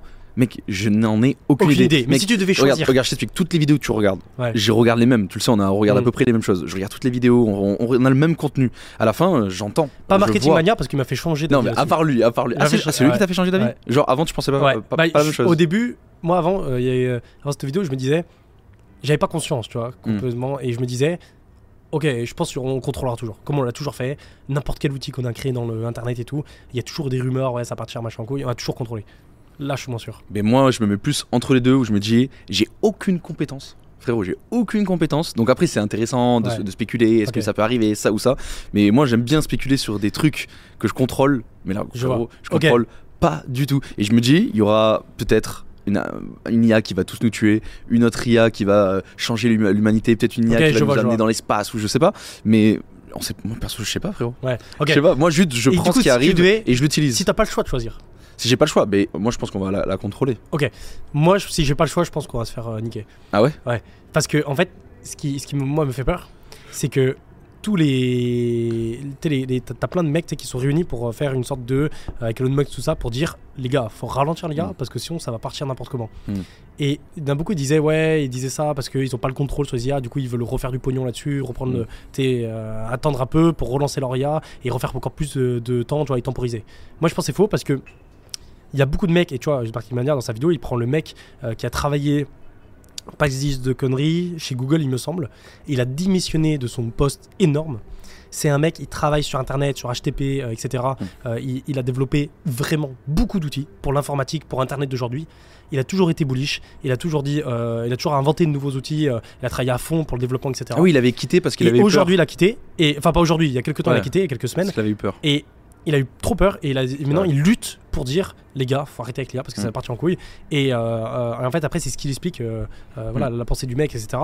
Et et t'en as plus en plus de, de mecs comme ça qui, qui, ont, tu vois, qui ont les connaissances, qui ont conscience de, tout ça Mm. et qui ont créé ces IA-là, donc ils savent comment ça marche derrière et qui disent là, c'est chaud. hein. Là, Bah, après, chaud. oui, il y en a qui disent que c'est chaud, il y en a qui disent que c'est pas chaud. T'en as comme Stephen Hawking et tout, ouais. à l'époque Mm. déjà, il prévenait, euh, tu sais, Stephen Hawking, il a dit, euh, je sais plus ce qu'il a dit Même dans, dans la science-fiction de, Ouais. de base, on a toujours vu ça depuis euh, Stephen des Hawking, années. il est mort il y a longtemps, années. mais c'est un mec ultra intelligent et Mm. tout, et il disait euh, le, Mm. la seule truc qui me fait peur, c'est l'IA, etc. Enfin, c'est quelque chose qu'on crée qui, qui va nous dépasser. Moi, je veux juste être là quand ça va se passer. et C'est tout. Moi, je Marketing veux la juste manière, être tu vois, là. à la fin de sa vidéo, il dit Ouais, du coup, vous avez, trois, vous avez différents choix. Vous avez le choix où soit vous vous laissez bouffer par l'IA et euh, du coup, euh, vous êtes pessimiste et, euh, et vous vivez toute votre vie en disant Ouais, l'IA va nous bouffer et du coup, vous prévenez tout le monde. Soit vous êtes un, il dit un bon vivant, un truc comme ça, où en fait, du coup, vous savez Mm. qu'on va se faire bouffer, mais du coup, bah, autant en profiter. Ouais. Soit, du coup, il avait un autre choix, mais du coup, le dernier, et c'est ce qu'il était marketing manager, et ce que je suis aussi au final, c'est t'es un, t'as conscience que l'IA va nous bouffer, mais du coup, tu capitalises dessus. Parce que tu dis, bah, si on meurt, autant Mm. mourir en faisant max d'argent avant Mm. et en profitant de la vie. Moi, je suis plus, tu vois, dans le 2 et 3. Où euh, le 2, non, euh, en mode. euh, bah, de toute façon, que ça arrivera jamais. Du coup, je kiffe Ouais. et je me casse pas la tête. Et euh, dans, le, dans le 3 aussi, mais plus dans le côté où en fait, tout ce qui- toutes les avancées technologiques, je préfère les prendre avec moi, les adapter dans mon business et, et faire de l'argent avec et, et kiffer ma vie, tu vois. Je vois. Et du À coup, voir. par rapport à la crypto Parce que du coup, Ouais. ça a Ah oui, c'est vrai, par La, rapport à crypto, la crypto, oh, la ça, va tout exploser dans la crypto. C'est dur ça, à voir contre, ce qui va arriver. Alors, mais... alors là, tu vois, je suis beaucoup plus bullish et Ah j'ai ouais, plus en... Ah, mais vraiment, vraiment. Ouais. La crypto, c'est simple. c'est tout ce qui est autour de la blockchain, tout ce qui est autour de l'avancée technologique, de l'innovation. Donc c'est obligé que l'IA va faire tout exploser. En fait, il faut Après- être patient après- encore. ouais, il faut être patient. Ouais, mais ça arrive déjà fort. ça arrive fort. Ça arrive mais très dans très 5 fort. ans, 10 ans, on va avoir Mm. des, des trucs Ouais, de des, dingueries. Mais là, déjà, t'as pas mélanges vu euh, Là, par rapport, euh, euh, crypto, la blockchain, Mais t'as pas vu par rapport à Etherscan c'est- une dinguerie. Je crois qu'ils ont mis, si j'ai bien compris, l'IA, euh, du coup, une IA dans Etherscan pour pouvoir euh, la scaler, pour pouvoir scanner de plus Ouais. en plus de, de transactions. Donc, parce que en fait, plus on va avancer, plus il va y avoir de blocs, plus il va y avoir de transactions. Surtout quand il va y avoir l'adoption globale du monde entier, tout le monde va se mettre dans les cryptos. Ça va être un enfer niveau calcul pour pouvoir en fait faire fonctionner tout l'écosystème. Ouais, ouais, et l'IA, je pense que c'est la Ça solution. va résoudre beaucoup de Parce choses. que euh, tu te rappelles, mais attends, je sais plus qui avait euh, dit ça. euh, comme quoi, quoi qu'il se passe, si toute la planète entière voulait en fait acheter du Bitcoin, commencer à se mettre dans le Web 3, bref, euh, rentrer dans l'écosystème, c'était impossible techniquement. Bah, pour Bitcoin, ouais. Mm. Parce Non, mais que les- m- même toutes, toutes. Aujourd'hui, Ah ouais, tout même dans la explose. DeFi et tout. Tout. Ouais, parce qu'on est trop aucune, nombreux. ouais, on est trop nombreux et les, ça Et L'avantage, c'est que la croissance Mm. est, est- Exponentielle. Et, euh, ouais, et- mais surtout est linéaire, tu vois, elle est pas d'un Mm. coup, tu vois, on passe pas d'un palier à 1 million et du jour au lendemain, paf, 10 millions. Ouais, Euh, mais moi je suis pas d'accord avec toi parce que Bah, en bull run, à mais chaque genre, bull run. à chaque, fois- chaque ça fait des vagues. Et du coup, Ouais. l'écosystème a le temps, tu sais, il se construit que en bear market pour le prochain bull run. Qu'est-ce que t'en sais Qu'est-ce que t'en sais Prochain On bull run, cycle. mais ça, ça se trouve que le, le- le prochain cycle il va exploser. Moi, T'as vu avec tous les gros acteurs qui sont en Parce train que de tu sais pourquoi Parce que BlackRock, tous les États, etc. Alan, tu sais pourquoi Parce que si on a un super cycle, qu'est-ce qui va se passer L'écosystème, il va pas tenir, comme tu as Mm. dit. Et du coup, vu qu'il va pas tenir, on va avoir des crashs, des trucs comme ça, et du coup, le marché va rejeter. Sauf si l'IA rentre en compte dans le jeu Ah. et commence à pouvoir en fait, fait nous aider de à scaler. Mais bah, il y a pas beaucoup, il y a un paramètre. Il y a pas beaucoup de paramètres, il y a un seul paramètre. Ouais, et que les et que les tendances ne changent pas et que ça continue à Mm. monter, monter, non, monter. non, non, non. Imagine, il y a un super cycle qui arrive. Ouais, mais Vraiment, il y a le monde. super cycle plus l'IA qui résout les problèmes de Mais non, non, c'est pas ça. Non, il y a une problématique, une solution. On n'est pas en train de parler de deux Ouais, problèmes, de machin. Toi, tu penses que du coup, la... les bulles des bull run, tout ça, Mm. les cycles, ils s'arrêtent parce que l'écosystème n'est pas assez euh, gros et qu'il n'est pas capable de, de. Non, pas du tout. J'étais en train de parler niveau technique. Bah niveau technique, s'il y avait un super cycle, ça ne tiendrait pas. C'est ça que je te disais. Mais si l'IA rentre dans le jeu, Mhm. dans l'équation, Ouais, mais du coup, il faut qu'il y ait deux paramètres. Il faut qu'il y ait le super cycle plus l'IA. je comprends pas. Non, je te dis s'il y a un super cycle. Oui, donc premier paramètre. Oui. Il y a un paramètre. Non, oui, oui. Ah, je vois ce que tu veux dire. Ok, d'accord. Moi, moi, je te disais, il y a un problème et il y a une solution. C'est oui, ça que je oui, disais. mais il faut qu'il y ait les deux paramètres pour que ça marche. Il faut qu'il y ait le super cycle plus l'IA qui arrive et qui résout Mais non, le pas que ça marche. On peut très bien continuer tranquillement à faire nos cycles à chaque fois, avoir de plus en plus d'utilisateurs, avoir des blockchains qui scale de plus en plus, mais rajouter l'IA et prendre une avancée juste énorme. C'est ça que je suis en train de te dire. Ok, je pense qu'on se comprend pas, mais. Ouais, je pense euh, qu'on se comprend pas, je tu as pense qu'on se comprend pas. Mais moi, ce que je veux dire, c'est que l'IA, là, déjà, elle commence à bien être implantée dans la crypto. Je pense qu'il y a de plus en plus d'entrepreneurs qui les utilisent dans, dans, dans leur business. Derrière, par contre, on a du coup toujours cette problématique pour le moment où tout ce qui touche à l'IA, c'est de la merde dans la crypto. Je sais pas si t'es d'accord avec moi. Ah, Parce que tout le monde est en train de, de surfer sur la hype. Il y a rien. Dans les cryptos, il y a eu quoi? Il y a eu des tokens comme le, je sais plus, le fait, euh, fait, je sais plus Mm. quoi. Il y avait quelques cryptos Mm. par-ci par-là, mais de toute façon, il y avait c'était pas je ouf. ne sais pas combien de tokens Et ouais. qui avaient un nombre. IA, euh, machin. point Elon IA. IA. C'est abusé, hein. Mais en fait, J'ai fait, j'ai fait beaucoup en plus trop une news en plus aujourd'hui par rapport à pour ça. monter un projet crypto costaud Mm. et euh, qui a avec l'IA. C'est quoi Ouais. ta news? Mais c'était par rapport en fait au fait que ça ressemble un petit peu à la, la bulle internet euh, des années 2000 où en gros tout a explosé, tout le monde voulait faire des millions et en gros tout ce qui euh, donc avait un point com derrière en fait son nom, en fait tout le monde investissait, investissait et c'était ultra bullish, tu vois. Sauf qu'en fait après ça a explosé, bulle internet a complètement explosé et il y avait tellement de scams, tellement de, de- de- de merde tout simplement que ben il y a eu des gens qui se sont fait complètement exploser, ruiner et là c'est exactement ce qui est en train de se passer aussi avec l'IA et ça c'est la seule peur que j'ai dans les prochains mois, tu vois. Ou même que ça répète qu'il y a encore plus de scams, de scams, Ouais, de scams, tu vois. C'est le seul choix, de point. toute façon. Mais après, tu vois, ça c'est point- proportionnel, euh, en pourcentage, je sais pas. Mm. Et il y a un truc intéressant avec l'IA que, que j'ai pas dit aussi. euh, Il y a un terme dans l'IA qui s'appelle le phénomène. Je crois que c'est FOMO, mais je suis pas sûr à vérifier. Et en gros, ce phénomène-là, c'est. euh, tu vois, quand par exemple, l'IA, si Mm. elle euh, prend le contrôle elle-même et qu'elle Mm. devient super intelligente et qu'elle arrive à tous nous détruire. Ah, on est revenu sur ça là? Attends, mais c'est juste un dernier truc que je voulais dire par rapport à ça. Eh ben, vu que c'est un, quelque chose d'informatique et qu'elle euh, le fait elle-même, tu vois, ça va tellement vite qu'en fait, on pense que ça va se faire en plusieurs mois, plusieurs années. En fait, ça peut se faire en quelques minutes, Hmm. quelques heures. Et en fait, du coup, il est possible que le truc il se fasse enclencher par l'IA Ouais. et qu'à partir du moment où elle est enclenchée, quelques minutes après, eh ben, elle a déjà tout le contrôle et qu'elle peut déjà tous nous buter. Mm, mm. Ben, je sais pas quoi te dire. hein. Et si ça s'arrive, Ouais. avant de mettre des mesures en place pour arrêter Mm. ça, c'est impossible. Mm, mm. Bah après, je vais pas redébattre sur ça, on en a Ouais. déjà parlé juste avant. Enfin, voilà, c'était juste pour préciser Ouais. ça parce que j'avais pas pu le Mais préciser. en tout cas, l'IA dans la crypto, ça ne peut que être bien, ça, que, ça peut que aider l'écosystème, Ouais. le faire accélérer. Bien et sûr. je pense que l'IA et la crypto sera obligatoirement ensemble. Moi, je pense que c'est obligé, obligé. Ouais, Obligé. avoir des sacrées choses. En tout cas, j'ai hâte. Il y a de l'argent à faire. L'IA dans l'entrepreneuriat, est-ce que vous seriez capable, admettons, parce que du coup, par exemple, Mathéo, tu, tu penses que, que l'IA va être hyper intelligente et tout, est-ce que vous seriez capable à terme de supprimer vos employés, vos employés et du coup de remplacer et de, laisser une partie de votre business à, à une IA Voilà, Oui. Question sensible. Oui. Oui. Direct, je réfléchis même pas. Direct? Mais direct Alan, tout ce qu'il veut, c'est supprimer euh, des vies et il veut. euh, Non, c'est pas ça. la vie euh, de ses employés. Non, mais les gars, je travaille pour de l'argent. Mais oui, non, mais t'as raison. je travaille pas pour le plaisir. Mais c'est Après, exemple- juste, tu peux des fois te faire plaisir avec le boulot que tu as, comme en ce Oui. moment où je suis en train de kiffer. Mais là, actuellement, dans ma société, j'ai une seule personne indispensable. Bon, désolé euh, les monteurs, désolé les monteurs, Valentine. c'est Valentine qui est derrière la caméra. C'est tout, c'est tout.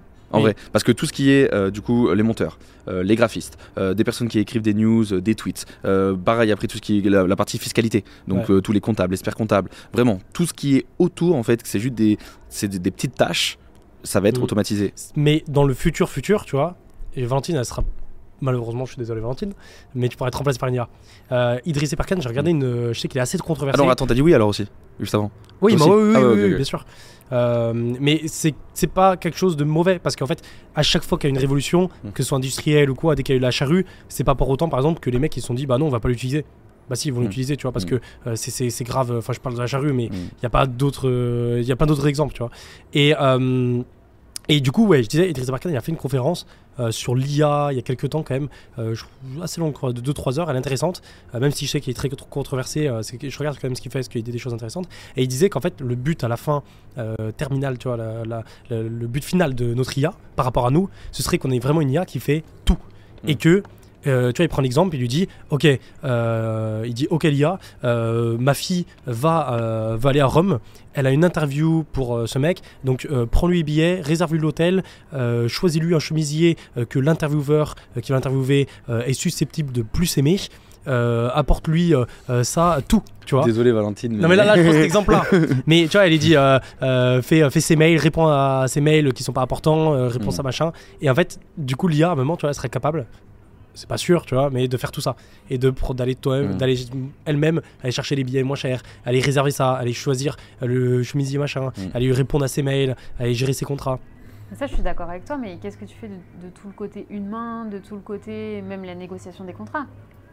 Bah, euh, Bah, l'IA elle faire si, elle-même. si on arrive à ce niveau-là, l'IA elle fera elle-même. Si l'IA, tu lui donnes le contexte et tu lui dis, ok, moi je veux Mm. euh, Mm. euh, ça comme négociation, euh, mon but c'est d'avoir euh, tant, de, euh, tant de mentions, tant de tweets sponsors à ce prix-là, etc. Bah, elle pourra négocier elle-même.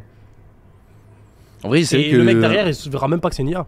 En vrai, en fait, donc, quand t'es dans le dans le business business d'internet, 100% fi- Tout euh, est- ouais, pas fi- je te parle de 100% euh, Tout est, dématérialisé. tout est hein. possible. Tout est possible. Le seul truc Ouais. que l'IA pourra pas Mm. remplacer, c'est les trucs tu vois, physiques. euh, Et comme, encore. euh, Et encore, Et regarde, encore. tu prends l'e-commerce. Une IA, elle peut tout faire. ouais. L'IA, elle peut te faire le site. Elle peut te gérer euh, tout, euh, bref, tout, tout le branding. Elle peut te gérer toute la, la partie ads. Ensuite, elle peut gérer aussi tout ce qui est la partie euh, création, euh, du coup, ben, des, des- pas des outils, mais merde, des- du, du matos, quoi, du matériel. Elle peut te le livrer. Elle peut tout faire en fait. À la fin, on n'a même plus besoin. Et je suis en train de me dire, bah, pour les émotions, et encore, si l'IA commence à Mm. avoir des émotions, Mm. ça se trouve, elle serait capable, tu vois, de mieux gérer Ouais. les émotions que les gens. Comme- Attends, c'était quoi le film You? Il y avait un film, je crois, qui s'appelait You, qui est incroyable. Où tu parles en fait, euh, je crois qu'il mettait euh, un- une oreillette et euh, je crois qu'il parle à une IA, il est tombé amoureux, etc. Je crois que c'est ça. Je dis pas de conneries, c'est peut-être bon, c'est peut-être pas le bon film, mais je crois que c'est ça. Faudrait que tu le regardes, c'est incroyable et ça fait peur. hein. Ça fait Et même j'ai re-regardé un autre film il y a pas longtemps. C'était exactement pareil où en fait il y avait une IA qui était en fait euh, donnée à tout le monde et c'était ta meuf, tu vois. En plus, Ouais, et que tout le monde tombe amoureux. ouais. Mais il y a était beaucoup trop de théories trop comme ça. Peut-être, il y en a, ils disent qu'il va y avoir des, euh, des religions d'IA. Mm. Ou alors des, euh, euh, ouais, des couples d'IA, Mm. en fait, les, pas, pas entre les IA, mais entre Mm. un humain et une IA. Et, Mais- euh, et les mecs, ils vont pouvoir se marier avec des sûr, IA. Mais c'est sûr, ça c'est sûr. C'est déjà ça, Ouais. plus les religions. Mais c'est sûr. Mais c'est sûr. Parce que il y a des gens, c'est trop méchant de dire ça, Mais mais il y a beaucoup, sont- chez les, surtout chez les mecs, il y a énormément de misère sexuelle. On se rend pas compte Ouais. qu'on est une fille et à chaque fois que. Tu vois, justement, bah tiens, la dernière fois dans Mm. le premier podcast, on parlait que les filles elles avaient moins d'avantages que les mecs, mais tu vois, par rapport à ça, ça c'est pas vrai. Et que. alors, les filles ont un problème. Euh, c'est qu'elles sont souvent dans la, euh, euh, dans la fuck zone Mm. et nous on est dans la friend zone. Ouais. C'est-à-dire qu'on veut tout le temps coucher avec des meufs qui, elle, ne veut pas, elle veut juste être pote. Mm. Et nous, on veut- et elle, elle veut tout le temps être pote avec des mecs qui. Les mecs veulent coucher avec eux. Mm. Donc elles sont dans la fuck zone et nous dans la friend zone. Ouais, mais la dernière fois, on disait pas qu'elle avait plus de problèmes que nous. En général, on parlait Oui, du oui, business. oui, bien sûr, On parlait bien du sûr. business. voilà. Et, euh, et, et du sûr. coup- et même les religions, les tout. C'est sûr, c'est Du sûr. coup, ce problème-là, Ouais. l'IA va pouvoir résoudre tellement de misère sexuelle, mais même pas de misère sexuelle, c'est surtout Mm. de la misère affective. Mm. Il y a beaucoup de, de- de mecs en l'occurrence qui sont en misère affective, qui n'ont pas assez d'affection euh, de la part des filles, et ça, ça pose un problème. Mais après, je pense que quand on dit ça, c'est même pas je pense, c'est sûr. On le dit côté business, 100% business, sans émotion, sans rien. Mais après, le côté humain, c'est vrai que ça fait peur. Ça fait très peur. Ça fait peur. Et moi, je me dis, tu vois, j'étais en train de prendre des, des métiers, et je vois par exemple ma mère, elle est prof. Je me dis impossible à changer. Et je me dis, oh, mais en fait, si. Si. L'IA, elle peut changer le- ma mère.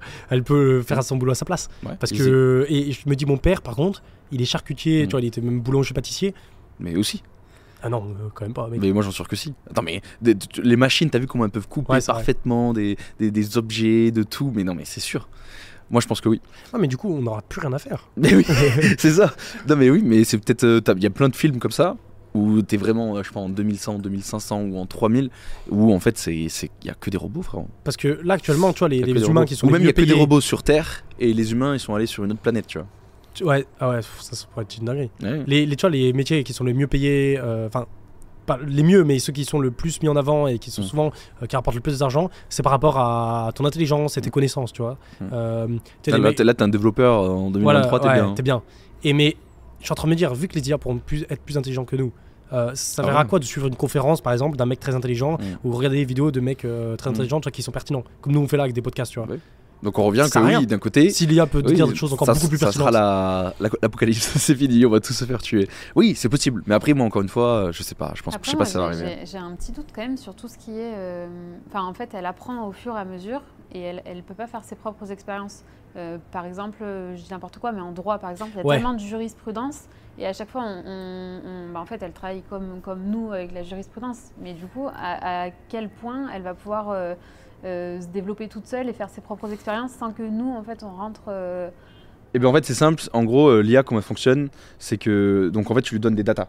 Et quand tu lui donnes des datas, si tu veux qu'elle soit comme un humain, qu'elle réfléchisse comme un humain et qu'elle ait cette sensibilité, tu peux lui faire faire en fait. C'est que tu vas lui donner, tu vas lui montrer en fait comment un humain euh, réagit, euh, les émotions d'un humain. Elle va les, elle va les, elle va les classer, elle va développer la chose, elle va l'adopter. Et surtout en fait après il y aura un, un genre de backtest à chaque fois. C'est vrai. euh, dire les, les gars en fait va faire un truc. Et euh, un humain va dire oui c'est bon oui c'est pas bon etc en fait elle va faire des genres de tests. Et plus ça va avancer plus ça va se développer. Donc par exemple là dans l'exemple que tu as donné Valentine qui est très bon par rapport aux jurisprudences quand il y a un humain par exemple qui va dire bon la loi c'est comme ça mais on peut Ouais, parce qu'il y a des cas à côté. très spécifiques que l'humain est obligé de trancher. oui mais je pense que l'IA sera capable aussi tu vois Ok, mais moi j'ai une question. Par exemple, Mm. imagine, euh, tu vois, il y a beaucoup de connaissances, par exemple, euh, euh, et beaucoup de choses qu'on implémente dans notre vie grâce aux expériences qu'on a pu faire. Par exemple, Mm. euh, euh, tu vois, les fourmis, tu vois, elles, font, elles arrivent à flotter dans l'eau parce qu'elles se mettent tous ensemble. Mm. Et ça, c'est des trucs qu'on a pu apprendre des fourmis, qu'on a pu réapprendre après euh, pour euh, la flottaison, tout ça. Euh, pareil sur le, les, euh, les grenouilles ou même les geckos, ils ont des sortes de ventouses. Mm. Et en fait, je crois que c'est grâce à eux, ou je sais plus si c'est grâce à eux, mais qu'on a pu inventer le scratch, tu vois, ou ce genre de jeu ventouse. Et ça, c'est en les observant qu'on a pu créer ce genre de choses. Pareil, quand tu vois les fusées, le spatial, souvent on dit le spatial, ça sert à rien et tout, c'est de l'argent jeté par les fenêtres. Mais le spatial, ça apporte tellement de choses, les ceintures de sécurité, plein plein de choses. Les airbags, ça vient du spatial. Euh, en fait, plein de choses qu'on a créées dans le spatial, qu'on a inventé sans faire exprès, tu vois, qu'on a pu après réutiliser dans la euh, vie de tous les jours. Mm. Mais ça, l'IA, elle est incapable de le faire. Elle peut pas elle-même aller euh, analyser euh, des animaux dans leur forêt, tu vois, dans leur état nature, en tirer des conclusions Mm. et après les rémettre, tu vois, dans la vie de tous les jours. aujourd'hui non mais dans le futur je sais pas bah oui Ouais, mais il faudrait que ce soit du coup des IA qui marchent. mais oui mais tu le mets dans un robot ouais, c'est vrai. là en vrai je sais pas là on part, question. on Là, ça va loin, hein. super loin Ça, je pense loin que ce serait les derniers trucs qu'elle Mais par faire. contre, euh, lui faire croire que c'est un humain, ça c'est possible. Ouais. Dans le prompt. Tu vois Ouais. mais- mets-toi à la place euh, d'un humain, pense comme un humain. euh, bon, après, il faut de la data, etc. Tu vois, là, ça avance très vite. Toi, tu hein. penses là qu'elle peut actuellement les IA Mm. actuelles peuvent Ouais. avoir des émotions? Ben, en fait, je, je pense pas qu'elles. Non, non, elles peuvent, elles ont, elles ont, elles peuvent pas avoir d'émotions, mais elles peuvent euh, répondre comme si elles avaient des émotions. Ok, elles font genre, elles font Ouais. croire qu'elles ont des émotions. Ouais. C'est ça, Ouais, dans mais le, l'IA film, euh, le film que- dont tu parlais tout à l'heure, c'est Her. Ah oui Pourquoi j'ai dit You? Ah non, You, c'est un- You, c'est pas une le série psychopathe. Ah non, euh, oui, You, c'est. c'est, euh, ok, ok, ok. euh, H-E-R. Et du oui, coup, c'est vrai elle. qu'elle elle arrive à lui con. faire, euh, enfin, elle arrive à faire tomber le mec amoureux d'elle, mais parce que du coup, elle, elle, euh, elle lui fait croire qu'elle aussi, elle a des sentiments, qu'elle est amoureuse de lui, que, que voilà. Donc, je- elle n'a pas d'émotion, mais du coup, elle arrive quand même à, à le faire basculer et du coup, que lui tombe amoureux. quoi. Ouais, Bref, ça fait peur. Ouais, Ça mais ça, c'est après, c'est un film de science-fiction. Oui, oui. Mais euh, tu vois, quand tu regardais l'IA de Google, tu vois, justement, le mec il commençait à tomber amoureux, puis l'IA elle répondait des trucs avec émotion, Mm. et tu sais pas si vraiment elle jouait un rôle ou pas. Mhm. euh, Mais Ouais. euh, nous, on a un de nos potes qui passe du temps à parler avec l'IA. hein. auquel Eh, Hugo, moi la dernière Ah, fois, ouais. il m'a dit je passe beaucoup de temps Ah à oui, parler. oui, euh, oui, oui, il y en a de plus en plus. hein. Ouais, non, mais je dis pas qu'il est dans, dans Oui, à oui, ce oui, niveau-là. oui, oui, je Mais vois, pense qu'il y en a qui sont déjà dans, ce niveau-là. Ouais, c'est vrai. Je sais à quel moment tu utilises l'IA, euh, Alan.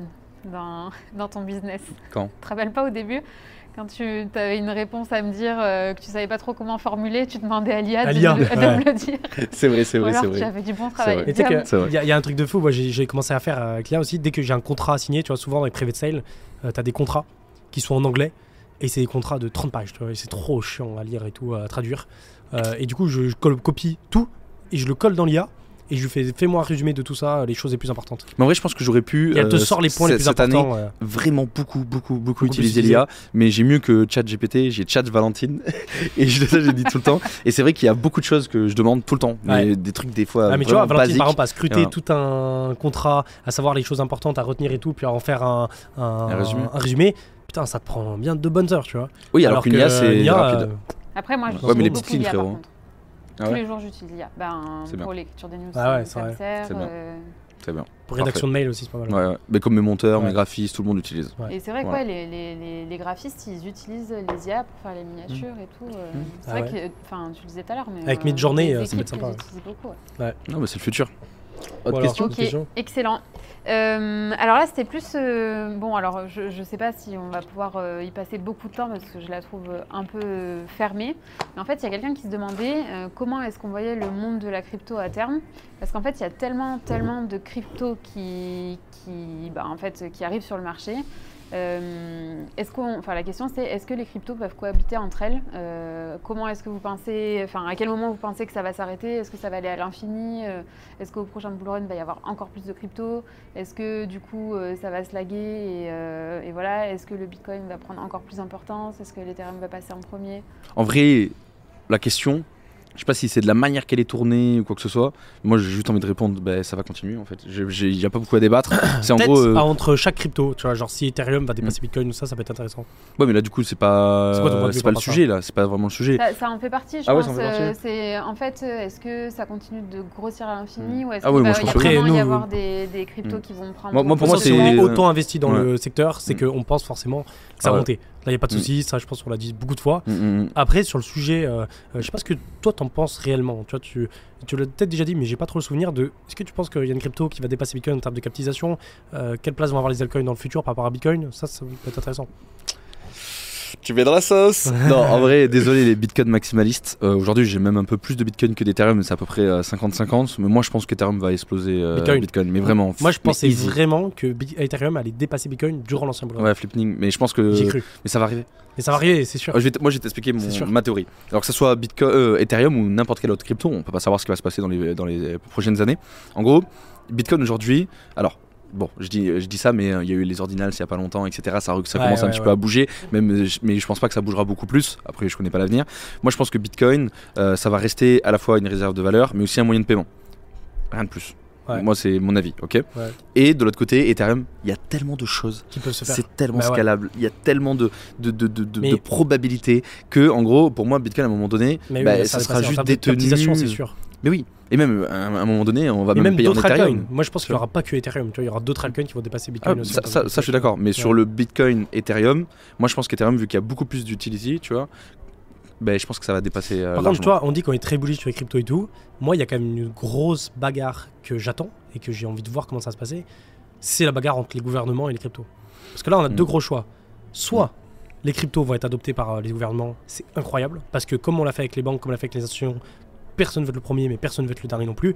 Donc dès qu'on a un qui rentre dedans, comme le Salvador, qui achète du Bitcoin pour sa trésorerie, qui achète du Bitcoin pour euh, voilà, montrer au peuple et qui même mine du Bitcoin et qui aussi le propose comme moyen de paiement durant, du- sur tout son pays, et ben dès qu'on a lui qui rentre, c'est le premier.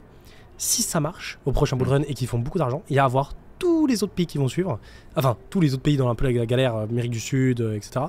Et donc ça va développer un truc où après ça va être la course à ceux qui ont le plus de Mm. Bitcoin et comme avec l'or, euh, voilà, beaucoup de pays vont vouloir acquérir le plus d'or possible, le plus de Bitcoin possible. Moi je que c'est fait déjà. Deuxième, bah, je sais pas encore. Deuxième choix, parce que ça, ça peut commencer comme ça et avoir quelques pays, euh, tu vois, 10, 15 pays qui commencent à faire ça. Et Mm. puis on a les plus gros pays, États-Unis, Chine, voilà, les plus gros pays d'Europe, etc., qui disent Ok, nous on s'en fout, on, on veut imposer nos propres monnaies et le Bitcoin, on le renie complètement. Et on va à l'encontre et on fait tout pour, euh, pour aller contre.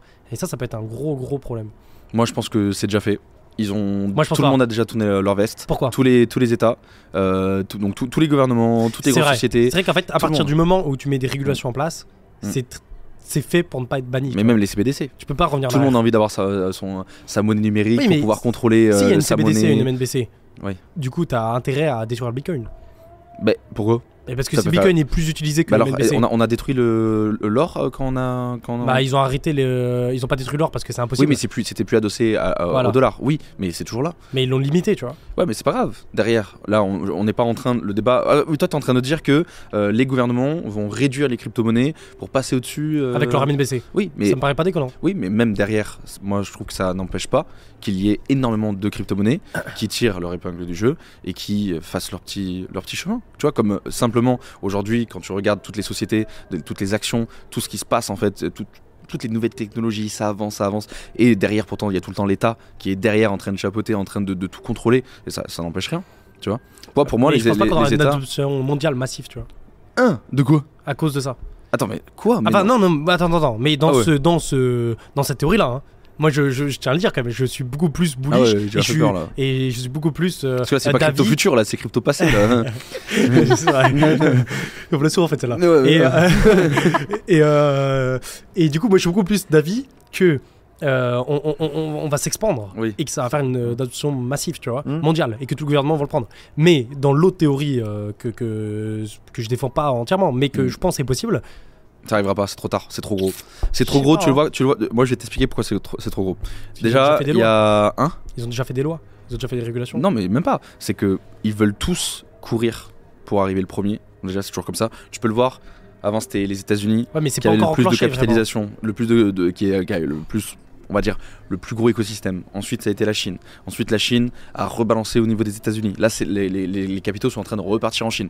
C'est une grosse bataille entre euh, ces deux Ouais, grandes mais puissances. regarde la Chine, mec. Ils ont toujours euh, interdit le Bitcoin, ils ont toujours été contre. Oui, mais c'est pas grave. Derrière, il y a le yuan. Tu sais qu'en Chine, on n'a pas le droit de trader de crypto et t'as Mm. pas le droit euh, Ouais, mais la Chine, la Chine, de miner. La Chine, Mec, t'as rien le droit de faire. Ouais, mais la Chine, c'est encore un, c'est un Et monde là, à part, frérot. C'est un gouvernement Ouais, à part. C'est une dictature, le bordel. Là, là, y a rien à voir. Regarde tous, tous les autres pays où, où on a quand même des Oui, libertés. c'est vrai, ouais. Il y a quoi, c'est quoi le problème? Oui, derrière, ils vont, ils vont, nous, ils vont nous mettre des CBDC. Mais c'est, moi, j'en suis sûr. Déjà, aujourd'hui, quand tu es sur ton compte bancaire, c'est pas ta thune. C'est un numéro qu'il y a derrière. Ça, tu, ça, tu le sais bien. Donc, ils vont faire exactement la même chose, sauf qu'il y aura plus de traçabilité et ça sera beaucoup mieux du coup pour Oui. tracer les gens et pour bloquer les gens quand ils sont contre le gouvernement. Ça, donc oui, là, on Mais ça, c'est actuel, parce que regarde, euh, tu vois, actuellement, si tu regardes les gouvernements, Mm. ils aiment tendre vers un contrôle de plus en plus massif de la population. Mm. Et du coup, actuellement, la Chine, c'est vrai que c'est très extrême comme contrôle qu'ils ont sur la population, et du coup, ils interdisent Bitcoin. C'est pas le cas en Europe, c'est pas le cas aux États-Unis. Mais c'est pas impossible que dans 20-30 ans, vu qu'on tend Mm. vers ce contrôle massif, qu'en fait, le pays de la Chine, comme, euh, comme ils ont un contrôle massif sur la population, ce soit la norme dans tous les pays.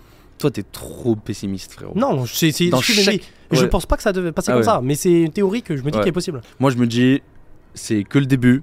Les gouvernements, ils ont tous retourné leur, euh, retourné leur veste. Les, les banques, tu te rappelles les banques, il y a encore quelques années, même l'année dernière, ils voulaient tous, euh, Mm. ils, ils étaient tous en train d'écrire des papiers en disant, voilà, les crypto-monnaies, ça va faire ça, ça, ça. Ouais. Quand t'es client, ben, tu peux même pas euh, envoyer de l'argent sur des exchanges ou recevoir de l'argent de certains exchanges. Ensuite, les grands fonds d'investissement. Bon, il y en a certains, ils le disaient pas, mais ils étaient déjà un petit peu placés dans les cryptos. Ils voulaient pas aller dans les cryptos. Ils disaient à leurs clients, non, c'est impossible. Alors tous les clients voulaient détenir des cryptos. Et maintenant, regarde, BlackRock, le numéro 1 au monde. À voir si son ETF passe. Non, mais on s'en- Ça se trouve, quand vous avez regardé le. non, mais on s'en fout, c'est le, le TF passe ou pas. quand ils vont regarder le podcast, ça se trouve, Mm. ils sauront. Ouais, Ah, je sais vrai. pas. Mais on s'en fout s'y passent ou pas là, c'est pas le Oui, sujet. oui, ils ils sont déjà. Non, mais c'est pas, qu'ils s'y intéressent, ils sont déjà Ouais, sont dedans. déjà dedans, ouais. De 1, ils ont et donc ils ont signé un contrat avec Coinbase pour pouvoir trader avec Aladdin sur euh, du coup l'exchange. Ouais. Donc ça déjà c'est juste énorme avec leur, leur- IA, si on revient sur, sur l'IA. Et deuxièmement, il faut pas oublier que derrière, faut qu'ils leur proposent à leurs oui, mais ça c'est encore un, un autre Ouais. step. Là on prend déjà ce qui est fait. Là Mhm. tu disais non c'était pas encore fait, ça va arriver, Mhm. c'est déjà fait. Il faut pas oublier que ok ils ont ils ont pas acheté directement du Bitcoin, mais ils sont autant exposés que toi et moi au Bitcoin. Pourquoi? Parce qu'ils ont acheté des actions de MicroStrategy Ouais, qui sont exposés. eux très exposés au Bitcoin. Quand l'action monte, Mhm. Bitcoin monte, euh, le, le- quand, quand Bitcoin disait tout monte, à l'heure, etc. euh, la dernière fois dans le dernier podcast. Donc du Et- coup c'est bon, Ouais. ils y sont. Quelque chose à noter quand même par rapport à la Chine Ouais. qui est intéressant, c'est vu que la Chine ont vu que les États-Unis euh, étaient en train euh, de, euh, de mettre des lois un peu strictes au niveau des cryptos et que du coup beaucoup d'entreprises de crypto et de fonds de crypto arrivaient en Chine, Mm. ils ont levé des lois en rapport avec le trading crypto. Mm. Et j'ai vu ça dans une vidéo de Iril, où il me semble, je sais plus s'il parle de Hong Kong ou de la Chine en global, faudrait que je vérifie, mais en Pas gros Hong tu Kong, peux hein. de nouveau euh, retrader sur les Ah oui, Hong Kong, oui, oui, Hong Kong, Hong Kong. Hong Kong. ouais. Oui, non, je pensais que t'allais dire le contraire, que c'était bloqué. Ah oui, Hong Kong, ils sont à fond. Mais je sais pas si c'est juste Hong Kong ou toute la Chine. Non, où je, tu je peux de nouveau dans- retrader sur certaines paires Mm. et euh, ils ont commencé à réouvrir les, euh, les candidatures Ouais. pour que les exchanges Mm. euh, commencent à. Mais Ça, Kong. arrivé le 1er juin. C'est à Hong Kong. Ouais, mais c'est tu peux pas encore parce que c'est les candidatures Mm. n'ont pas été encore sélectionnés. Mais je crois que c'est dans toute la Chine. Moi, je, moi, je, moi, je crois que c'est que Hong Kong. hein. Hong Kong, il me semble, tu peux déjà trader. Mais à voir. à- à et là, pour l'instant, du coup, t'as Get.io, KuCoin, il me semble, et d'autres Ouais, mais il y avait, il y avait encore ont des. proposé ouais, mais il y leur, avait euh, beaucoup de, je crois, de, de, de, de blocages. Ok. Et je pense que là, justement, ils ont débloqué tout ça. Mais la Chine, je pense pas, frérot. Je sais pas, À à voir. vérifier. À vérifier. On. Intéressant. Mais t'as vu aussi à Bali ce qui s'est passé? T'as plus le droit de trader là-bas. T'as plus le droit. Ah Non. Mais si, ça arrivé là il y a pas longtemps. T'as plus le droit de Ils trader sont là-bas. Et, malades. c'est- et ils te mettent des amendes carrément. euh, S'il faut, ils t'envoient ils en prison. On y plus était en plus. Oui, on y était, c'était bon. Donc plus le droit de trader. T'as plus le droit Ouais, de. mais tu mets un VPN, il te le chope jamais. Oui, mais bon, quand même. Voilà. Même t'as plus le droit de faire de paiement en crypto. Putain, ça pisse. Ils ont tout bloqué. hein. Et tu sais, ils sont trop cons parce que Bali, c'est c'est une grosse destination pour plein d'entrepreneurs, Ouais. d'infopreneurs qui sont dans les cryptos. Ils, ils sont débiles. Mais c'est fini. Et je pense qu'ils vont s'en Mm. rendre compte après. Parce qu'en plus là-bas, niveau leur, leur monnaie, qui est enfer. Oh, Attends, c'était combien Tu payais. C'est pire un- que la Thaïlande. C'était combien C'est des euh, roupies indonésiens. Oui, mais euh, c'était un million. Non, un million. On, un on payait en million. millions, de toute façon. On payait Un million, million. c'était quoi 17 euros Je sais plus, je sais plus. En vrai, 27 je sais euros, un truc plus. comme ça. Mais c'était n'importe quoi. Ouais, Plusieurs abusé. millions. Ils sont payés en millions, ouais. On avait des billets de millions. c'est ça. Enfin bref, voilà. Et du coup, euh, en termes de secteur, est-ce que ça va être euh, le secteur des crypto gaming qui va fonctionner? Est-ce que c'est le secteur des NFT Est-ce que c'est le secteur Moi, j'ai mon avis de ouf. Moi, j'ai mon avis de ouf. Secteur de l'IA. Ouais, ouais l'IA, bien évidemment. Mais moi, c'est plus. euh, là, je pense qu'elle veut plus parler en mode euh, secteur. euh, plus, Ouais, je vois, je vois. euh, les- les gros secteurs. Sport, C'est ça. euh, gaming, ça. gaming. Moi, je pense que le plus gros, gaming, ça sera le gaming. Ouais, le gaming, c'est pas. Regarde Et, euh, US, mm. l'engouement qu'il y a eu le- t- ces derniers mois et tout.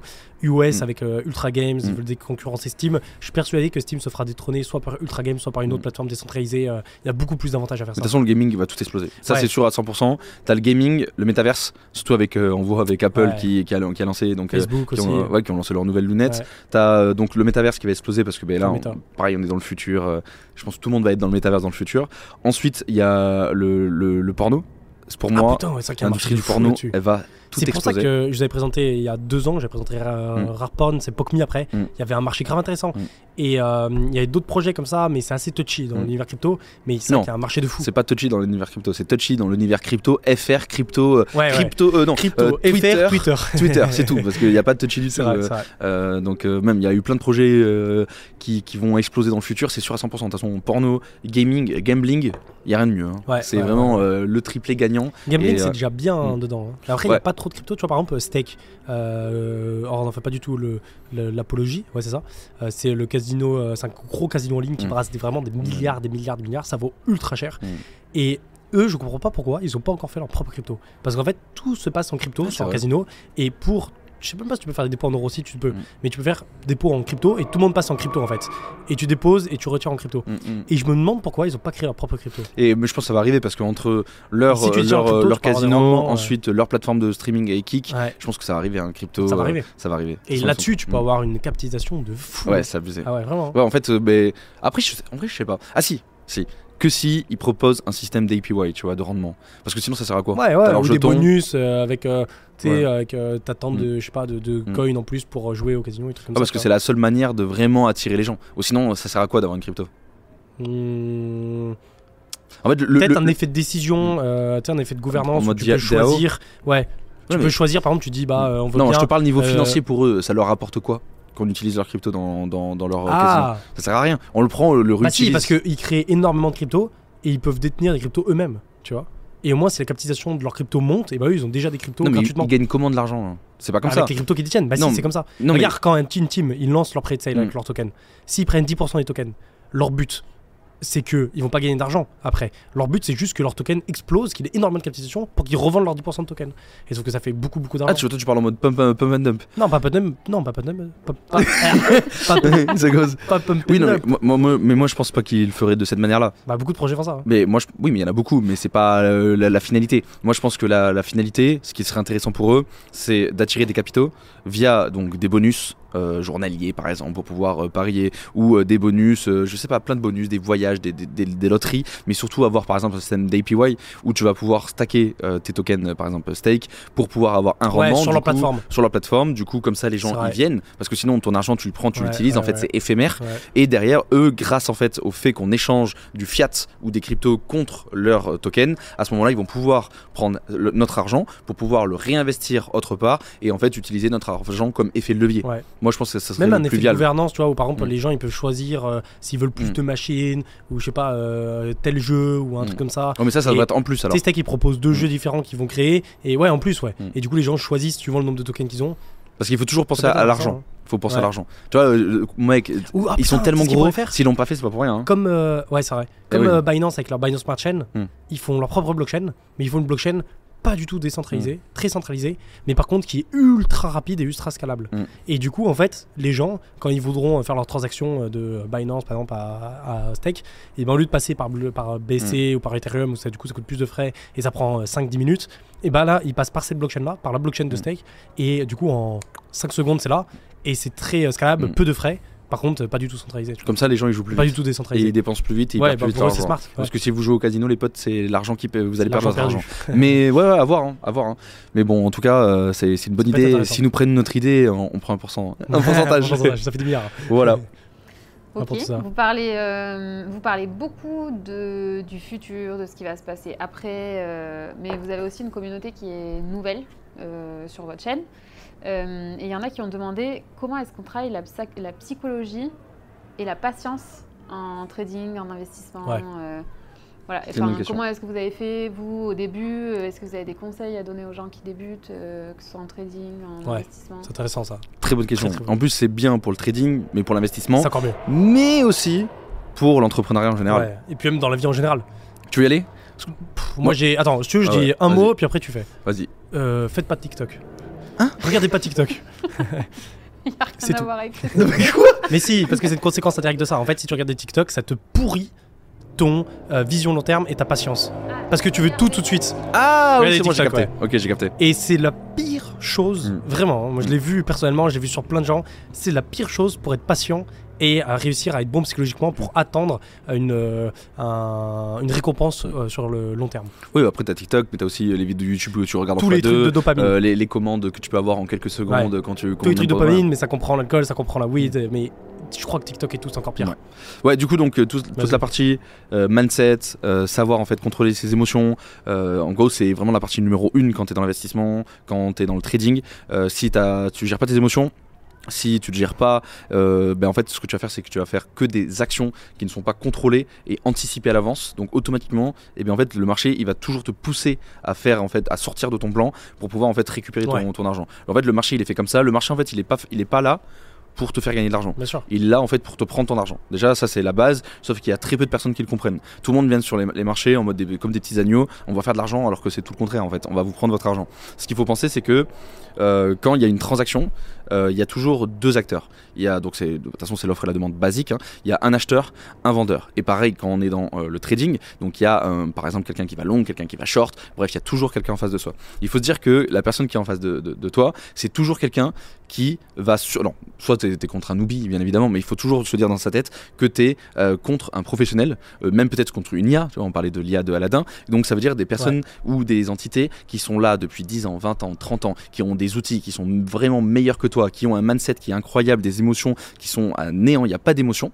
Donc en gros, il faut que tu euh, utilises tout, en fait, les outils nécessaires pour ne pas avoir d'émotion. Donc les outils ils sont très simples, c'est que déjà quand tu arrives sur le marché, tu backtestes. Tu backtestes, donc que ce soit dans l'investissement ou que ce soit même dans le trading. Donc dans le trading, tu fais du paper trading, tu dis ok, bon, admettons le prix va aller à tel endroit, tel endroit, j'aurais fait telle action, telle action, tu vois ce qui se passe. Tu le fais une centaine de fois, tu vois comment ça se passe. Si tu vois que tu es rentable sur le long terme, là à ce moment-là, tu peux commencer à passer dans le réel. Donc bon, c'est vrai dans les cryptos on dit pas fictif, réel, mais avant c'est vrai que souvent dans tout ce qui était le forex, tout ce qui était les stocks, penny stocks, etc., on avait souvent des comptes fic- fictifs et réels. Mais Donc quand- aussi sur les cryptos. oui, il y a, mais ça se fait beaucoup moins sur les exchanges. Ah, Bybit et tout, ils l'ont. hein. Mais ouais, mais ça se fait Ouais, beaucoup, ça se ouais. beaucoup, beaucoup. C'est vrai que je vois pas beaucoup, de personnes moins. le faire. Il y en a pas beaucoup. Ouais, ça. Tu vois, et ça va se faire bien sûr de plus en plus vu qu'on est en retard. Et du coup, le fait d'avoir une stratégie déjà que tu contrôles, un plan, et bien quand tu vas le mettre en action, déjà tu ça vas va. avoir beaucoup moins d'émotions. Ça. Sauf que ça, c'est la mais la pratique n'est pas du tout la même chose.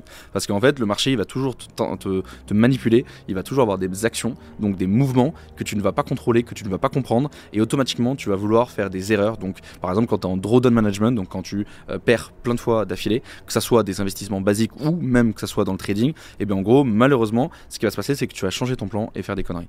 Et du coup, ben, la solution est très simple, c'est n'aie pas peur de perdre. Déjà, premièrement, n'investis que ce que tu es pr- prêt à perdre.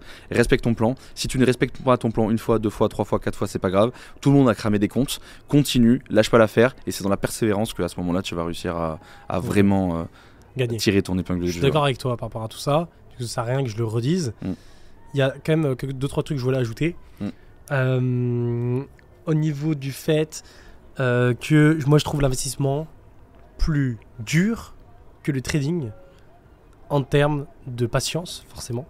Parce que c'est vrai que ton trade quand tu le vois à court terme tu le vois fluctuer tout ça c'est dur d'être patient et de se dire ok il faut que j'attende que mon TP se fasse prendre etc que je suive mon plan même si t'es en gain de pas couper tout de suite. Mais l'investissement, c'est euh, encore plus dur parce que parfois tu vas te retrouver à halder des bagues pendant deux ans, trois ans, et tu as tellement de moments où tu as, des tentations de sortir que sur de longues durées, sur deux, trois ans comme ça, c'est très dur de tenir. Et moi, ça, j'arrive plutôt bien parce que, en fait, une fois que tu dis, euh, ok, cet argent que je vais mettre, il faut vraiment se dire ça. Dès que vous posez de l'argent d'investissement, vous dites, ok, cet argent que je pose là, je ne la revois pas et je n'y touche plus, je n'y pense plus. C'est-à-dire qu'il ne faut pas que ce soit quelque chose d'acceptable de euh, pouvoir la retirer et l'utiliser. Et en fait, je me suis tellement implémenté ça, moi, que je me suis dit, l'argent que j'ai en crypto, en investissement, et ben, euh, je vais plus jamais la revoir, en fait. Et du coup, même quand j'étais en, en, bull run et tout, j'avais du mal à la retirer, carrément. Et euh, même quand je la retire, je me dis, mais c'est pas possible. Comment j'ai pu euh, gagner comme ça, gratuitement? Et en fait, j'ai même pas conscience que j'ai vraiment cet argent-là que je peux avoir à disposition. Parce que je me suis implémenté dans mon cerveau, il faut que tu le- la gardes jusqu'à ce que tu aies décidé de la garder. Donc là, il y a des cryptos, c'est vrai que j'ai vendu une partie de mes cryptos en bull run, mais pas tout. Et du coup, il y a des cryptos, je vais holder sur 5-6 ans. Mais c'est pas grave parce que euh, voilà, ça, ça fait. euh, c'est ce que j'ai décidé dès le début, quoi. Et euh, je suis parti du principe que elles bougeront pas. Si vraiment vous voulez. si vous avez peur de ça et de pas être assez patient, le meilleur truc à faire, je trouve, c'est tu poses tes cryptos, tu regardes le marché de loin, mais vraiment de très très loin, et tu attends. Et dès que ça, tu vois que ça monte, là tu retires. Parce qu'en fait, le piège, c'est que quand tu regardes tous les jours euh, la crypto et que tu n'as Mm. pas les nerfs assez solides pour te dire, ok, c'est un investissement, j'y touche pas, et ben dès que tu vas avoir des, des tentations, des FTX qui crash, euh, des, des gros dramas, des gros trucs, bah, tu vas te dire, putain, cette fois-ci c'est la fin, j'en suis sûr, tu revends et c'est là où t'es baisé.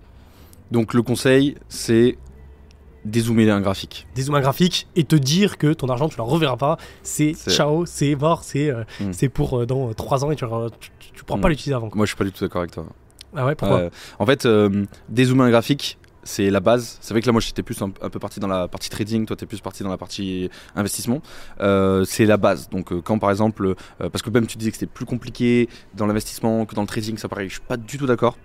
Parce que en fait, quand tu investis sur du long terme, que tu DCA tous les mois, donc tu mets des petites sommes, par exemple, tous les premiers du mois, tu mets 50 balles, 100 balles ou 500 balles, chacun ses finances. En gros, en gros, c'est un plan qui est simple à tenir. Par contre, à vendre, ça devient très compliqué. Ouais, Donc ça, compliqué à je- vendre. ça, je suis d'accord avec toi. Mais par contre, si juste tous les mois, tu organises du coup une, donc, euh, un investissement et que tu te dis, ok, bon, ben, quand il y a tout qui explose, à ce moment-là, je vends, j'attends un an, deux ans, trois ans, elle où là C'est pas compliqué. Mais si, parce que dès que tu as un FTX ou un truc comme ça, et tu as beaucoup de gens qui, sont, euh, euh, qui se disent Putain, ça je l'avais pas prévu dans mon plan, ça Mm. devait pas arriver. Et c'est nous, on est habitués, tu vois, parce que ça fait 5-6 Mm. ans, on est dans les cryptos, du coup, on sait que FTX ça va pas être la fin.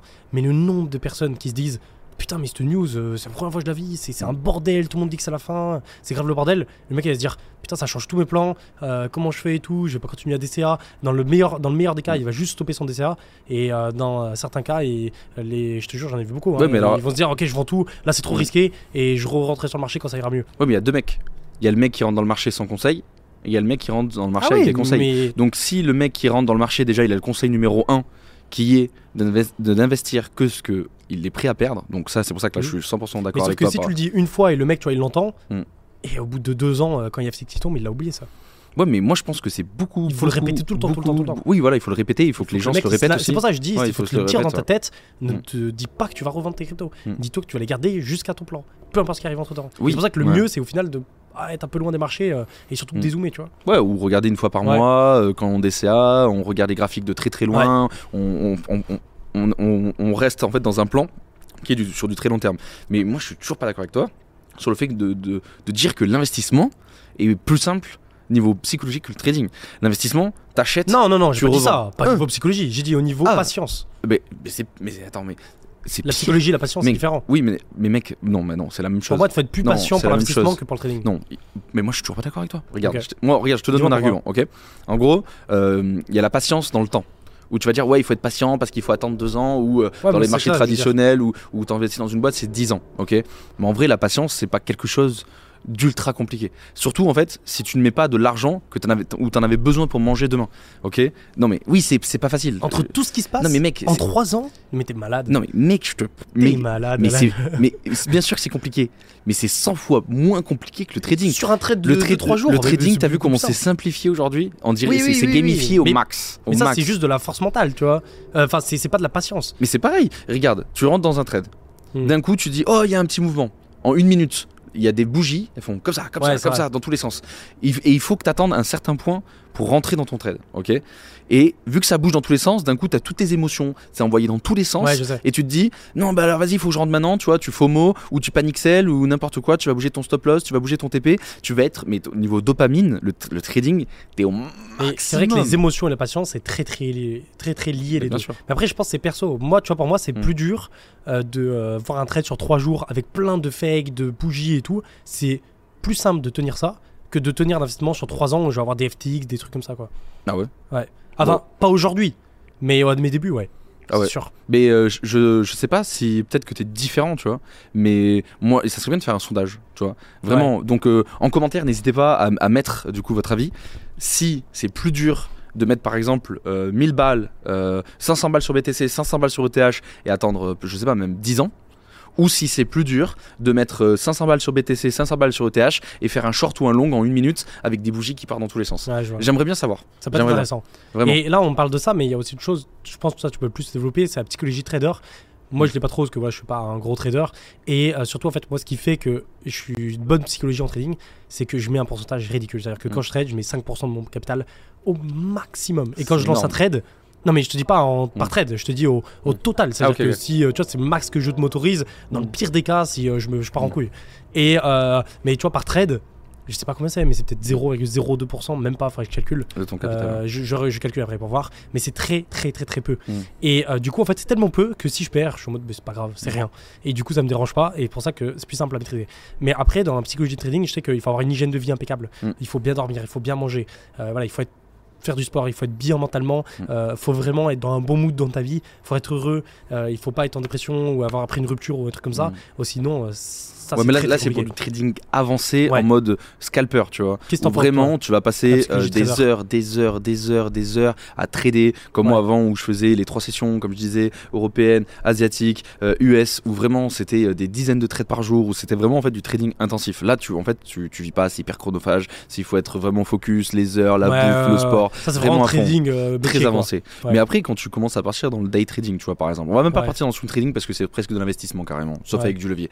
Dans le day trading, en fait, le, pour moi, euh, il y a, comme je disais tout à l'heure, il faut avoir un plan. Vous faites par exemple, tu fais tr- 100 trades, mais en fictif, 100 trades. Ouais. Tu essayes de, donc sur les 100 trades de tester une stratégie.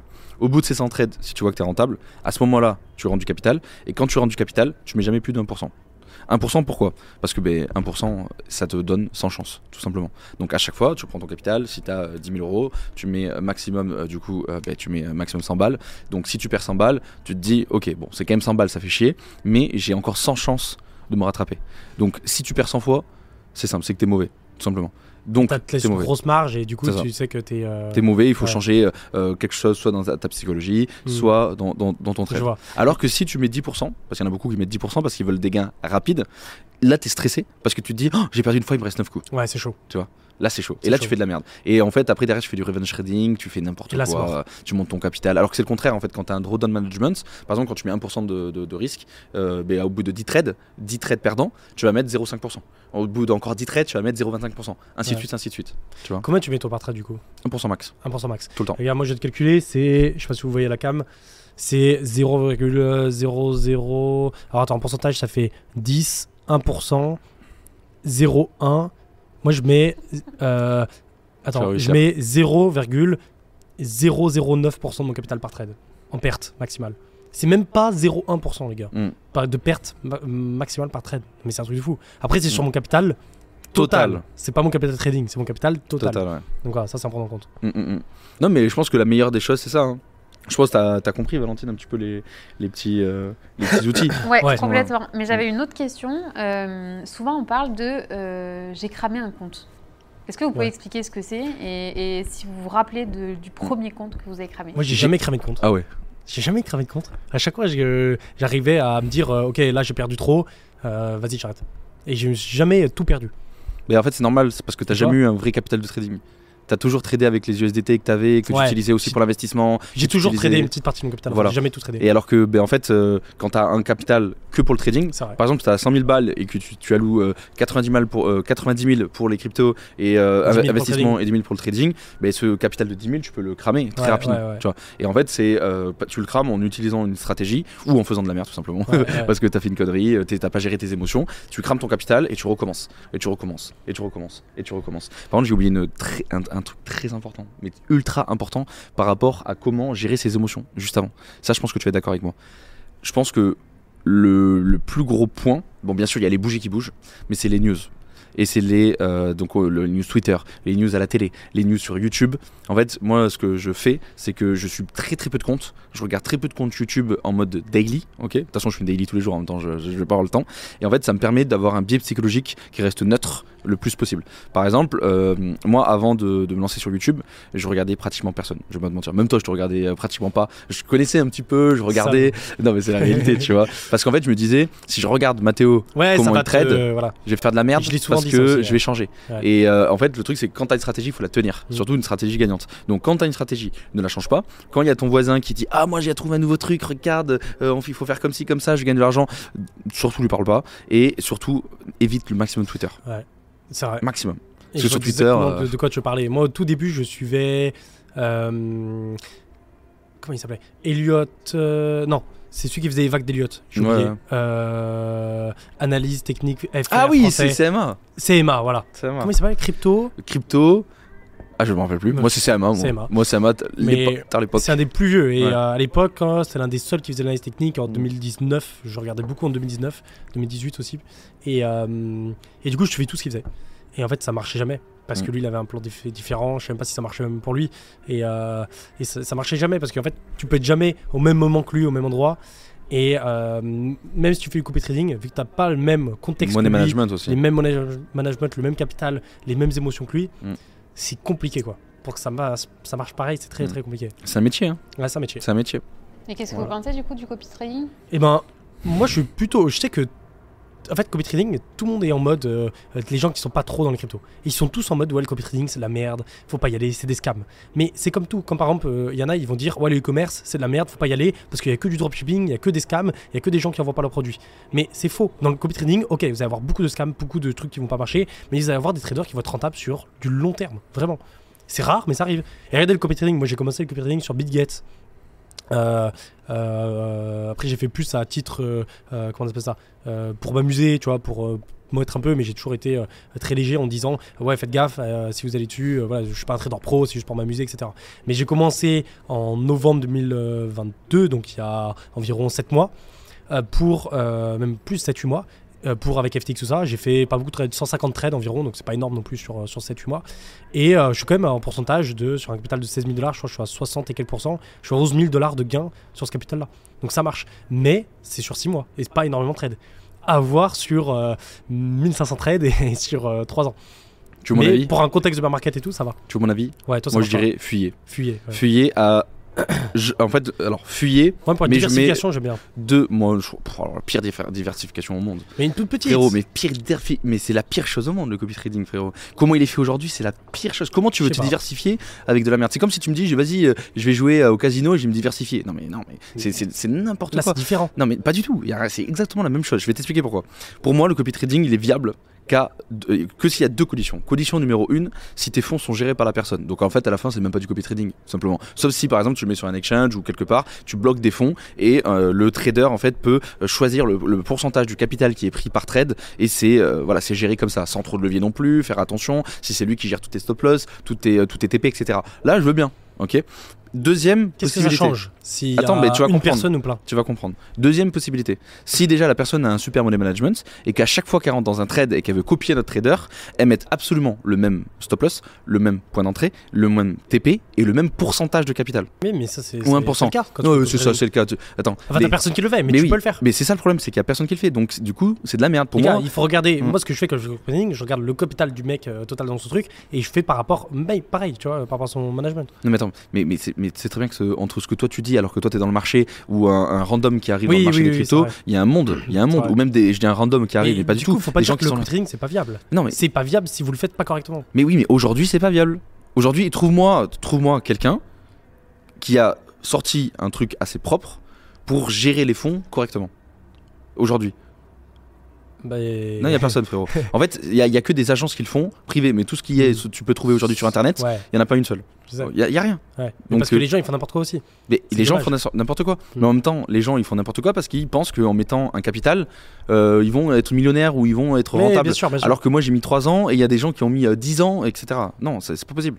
C'est pas possible. Par contre, encore une fois, je répète, si un jour il y a un exchange ou euh, une société, je pense qu'il y a beaucoup de sociétés qui le font déjà, mais là on parle surtout des, des outils qui sont le plus donnés aujourd'hui dans la commu, ou même les télégrammes, etc. Ou par exemple, si tu mets 1000 balles, dans ces 1000 balles, tout est contrôlé par le trader à 100%, c'est copié à 100% Mm. comme lui, là c'est ok. ça peut le faire. Ouais, je vois. En fait, il faut que ce soit bien fait. Mais aujourd'hui c'est comme le bot de trading aussi. Comme le, trading, c'est encore autre chose parce que le bot. euh, Mm. Ouais, c'est encore autre chose. Mais les bots de trading, ça marche. Par Ouais. contre, ça marche, mais ceux qui te vendent En sur internet, Et non. ils te disent, regardez, euh, Non, même pas. ça a- le bot, notre stratégie de bot a marché Mm. durant les trois prochaines, trois dernières années sur la mise sur le graphique. Ça, ça marche jamais. Parce qu'en en fait, ils Mm. sont, ils l'ont pas fait réellement, tu vois. Mm. Juste, ils disent, putain, on a codé ce bot, ce bot. Si on l'avait mis il y a trois ans, on aurait fait telle performance. Non, en fait, je vais t'expliquer. Tous les bots de trading aujourd'hui que tu vas trouver, qui sont accessibles au public, c'est du bullshit. Par contre, ne, Mm. ne- il faut pas dire qu'un bot ne marche pas parce que les bots et les IA, Mm. c'est en Ah train oui, de péter. Les bots, aujourd'hui, tous les institutionnels, ils bottent. Hein. Rappelle-toi de. Ils bottent, hein. ouais. Tous, hein. Les hedge funds, euh, tous les gros fonds familiaux, tous les gros traders, vraiment, c'est beauté. Hein. Les- euh, même les, euh, euh, tout ce qui est les market makers, tout est beauté. Hein. Je crois que les mecs, ils, met- ils mettent des ordres à la main? Non, tout est beauté. Tu vois. Mais c'est pas ouvert aux particuliers. Rappelle-toi de. Je sais pas si tu te souviens d'eux. euh, justement, on en parlait aussi dans le premier podcast. Les mecs que j'ai rencontrés à Dubaï Mm. euh, ont été invités par Bybit. Du coup, je les ai rencontrés et tout. Et ces mecs, qui venaient d'Hollande. Mm. Et eux, ils avaient un bot de trading. Je sais plus comment il s'appelle. Et du coup, ils m'avaient donné accès Mm. pour que je teste. J'en ai jamais parlé en vidéo. euh, et je crois que tu avais un accès aussi. Ouais, j'avais un accès. aussi. Et euh, j'ai testé. C'était un bot, il était vraiment performant à long terme. Et lui, il marchait ce bot-là. Mais il avait un prix, c'est tu payais 800 balles par mois Mhm. pour rentrer dessus. Et du coup, il était ultra limité à peu de personnes, tu vois. Il fallait avoir un capital de plus d'un demi-million, quoi. C'est logique. Ouais. Et pareil, autre chose, quand euh, il y a des bots qui proposent des rendements de euh, plus de euh, 10%, déjà il faut commencer à avoir un petit peu peur. Attention, Ouais. je parle pas par mois. hein. Des rendements fixes, ça c'est impossible. Oui. Et je parle à l'année, hein, Ouais. pas par mois. hein. Ah, l'année, 10% À l'année, hein. Il faut commencer à avoir peur. hein. Vraiment. Parce que 10% à l'année, déjà, si tu arrives à faire 10% quand t'es trader, Mm. 10, 11, 12%, déjà t'es content. Déjà. Après, ça dépend. À- à en fait, l'année, ils, hein. peuvent, ils peuvent te dire, regarde, un bot, il fait 100%. Et le bot Mm. peut être bon, mais par contre, ils, vont dire en contrepartie, il fait 100%, mais il y a tant de chances que euh, tu- on retourne à zéro. quoi. Oui, ça, ça c'est Ouais. ça, c'est honnête. Ça, il faut Parce le que dire. plus Ça, tu augmentes le pourcentage de gains, plus Mm. forcément à côté, comme d'habitude, hein, tu as le Mm. pourcentage de, de perte euh, maximale qui, qui est élevé. Et plus c'est risqué, euh, plus c'est volatile, plus il faut réduire aussi son risque Ouais, soi-même. Donc à la place de mettre 1% dans un bot, autant mettre 0,2, 0,3, Voilà, un petit par rapport au risque du bot. Et moi j'y crois pas du Et tout. chaque hein. bot va être différent. Dans les trucs simples, j'y crois pas. Ouais. Bon, après, après, trading trucs- et bot ring, j'en ai, j'ai un peu d'argent, mais c'est des mini pourcentages de mon capital pour tester, pour voir un peu ce qui marche, pour diversifier, mais c'est même pas de la diversification, c'est plus pour tester. Parce je que sinon, euh, jamais euh, 5-10% de mon capital. euh, parce que total sinon, dans- euh, c'est simple, tout le monde mettrait euh, euh, de la- son argent dans les Ah bah oui, trading, dans bot de trading et ça tournerait tout seul, plus Ouais. personne travaillerait. On n'aurait même plus besoin d'IA, tiens. Ah oui, on n'aurait plus besoin de rien. c'est vrai. Voilà. Donc si vous êtes chaud pour euh, commencer le jeu, la règle c'est la même que la dernière fois. Je vous donne euh, deux mots et vous choisissez à trois euh, En même ce que vous préférez. Ça. On dit à. 3, oui. 1, 2, 3 et on dit le mot. Ouais. T'as pas intérêt de dire de bêtises. Vas-y. Euh, NFT ou métaverse 1, 2, 3. NFT. Oh, pareil. En vrai, NFT. Ouais, moi aussi. Parce que- pour moi, il y a pourquoi plus de potentiel au niveau euh, de ce que pour faire pour l'instant. Je dis bien pour l'instant parce que le métaverse, j'ai l'impression que ça a été très surcoté. Et tu vois, on s'est rendu compte qu'au final, pour l'instant, c'était pas si ouf que ça. Du coup, c'est bien descendu. Et il n'y a pas trop non plus de possibilités qu'on peut faire tu vois, dans le. Euh, je trouve que c'est assez limité comparé à, un nombre d'adoptions qu'on peut avoir, un nombre de gens qui peuvent s'y intéresser, un nombre de capitalisations qu'on peut faire. Alors, les NFT, il y a vraiment des usages qui peuvent être ultra intéressants et euh, qui ont de vraies euh, utilités tu vois, dans, dans le monde de tous Mm. les jours, euh, malgré euh, les tout euh, 90% du market cap qui est sur des NFT euh, juste pour le, le- le- la spéculation et la beauté euh, du NFT. Moi, je pense que, en gros, il y a, il y a- on, prend- on prend toujours des niches, tu vois. Déjà, la crypto, c'est niché. Bon, ça devient de moins en moins niché. Ensuite, derrière, il y a les NFT, où c'est niché encore plus que la Ouais. crypto. Et ensuite, il y a le métaverse. Le métaverse, c'est encore loin derrière. C'est encore plus Et- niché que le NFT. Ah ouais, c'est niché Ouais, de fou. c'est Surtout qu'aujourd'hui, il n'y a rien. je pense c'est plus Mm. bas que le NFT. À a- voir. C'est Ouais, sûr, c'est non, mais c'est sûr. Non, mais là, là c'est sûr Ouais. à 100%. Aujourd'hui, c'est ultra bas. Après, je pense que dans le futur, le, le métaverse euh, peut- va être énorme. Tu vois, Ouais, ouais. mais vraiment énorme. Je pense qu'on vivra NFT, dans le ouais. métaverse. Moi, Ouais. T'as vu, ce qui s'est passé avec Apple, et c'est tout. vrai que Apple, ce qu'ils ont lancé, euh, C'est énorme. ouais. Mais je pense que dans le métaverse, il y aura que des systèmes d'NFT. Tout ce que tu Ouais, vas acheter. Donc ça va avec dépenser, euh, tout. En fait, Les tout deux vont sera- avec. Ouais, mais les deux vont avec. Mais je pense que c'est le NFT qui sera toujours l'utilité. Mhm. Le métaverse, ça sera un espace où on pourra faire des choses. Ouais. Tu vois. Après, en termes de, de, de- Pour faire de l'argent, moi je préfère les NFT. Mm. Malgré que j'ai quand même pas mal perdu en NFT. euh, je préfère parce qu'en fait, Metaverse, il n'y a pas grand chose sur quoi tu peux capitaliser. Tu peux acheter les mm, différentes cryptos des Metaverses et tout. Mais t'as pas une spéculation qui est directement liée au Metaverse. Bah, tu peux parier T'as sur les sociétés. Tu l'as, mais indirectement, ouais, c'est ça. Ouais, les sociétés sociétés. ou même les cryptos, tout Mm. ça. Alors que NFT, euh, c'est beaucoup tourné autour de la spécula- spéculation Mm. et euh, tu peux faire euh, des, des multiplicateurs qui sont Ouais, mais là, là- énormes. ouais, mais là, tu parles des profils picture. Ouais, là, je, pre- je parle des profils picture, ouais. Ok. En termes de NFT. Mais après, de l'autre côté, euh, déjà, niveau utilité, c'est énorme. Ouais, niveau d'utilité, ouais. Ouais, Après, niveau énorme. d'utilité, c'est moins euh, spéculatif. Ouais, c'est vrai. C'est vrai. Mais bon. NFT, on est d'accord. NFT, ok. Sand ou Mana? Attends, quoi Wow Send, send. Sand. Sand. Sand, send. S-A-N-D. Ouais, Ou sand. Mana Mana euh, pff, ouais, ouais, Moi, je sais direct, facile. 3. Sand. Sand, ils sont Ouais, énormes. Sand. Mana, ils sont moins Ouais. gros. Mais après, Ouais. moi, c'est pas des. En fait, Decentraland, ils sont, ils sont gros, pas mais Sand- que je suis Sandbox, trop. mais Sandbox, ils sont énormissimes. Ouais, Sand ils, sont en train d'a- d'aller tellement haut, tellement Ouais. fort. Moi, je parie plus sur l'équipe de Sand que sur, Sand, sur, euh, sur Sand aussi, Mana. mais après les projets, euh, pff, moi j'ai, ça m'intéressait pas non plus énormément. J'ai Sand un peu plus que Mana, mais c'est pas des projets sur lesquels euh, j'ai trop de connaissances. Ah, Moi, je, sais pas pour toi, euh, mais- moi, moi, je, je regarde beaucoup Ah ouais et j'investis beaucoup dedans. hein. Ah ouais Ah ouais. Même moi, les graphiques, je vois même pas euh, trop comment ils sont. Ah bah ils sont tout en bas. Ah ouais. au plus bas. bah oui. Parce qu'en fait, euh, là aujourd'hui, comme tu sais, BTC est au-dessus, ETH, bon ça va, ils arrivent à te- il arrive à tenir, mais les cryptos, comme je t'ai montré, les, les, pas les sûr. cryptos, les alt, on était au plus bas du market. Et dans le dans, dans les capitalisations, tout ce qui est autour du metaverse, du gaming, oh là là, ça prend tellement cher.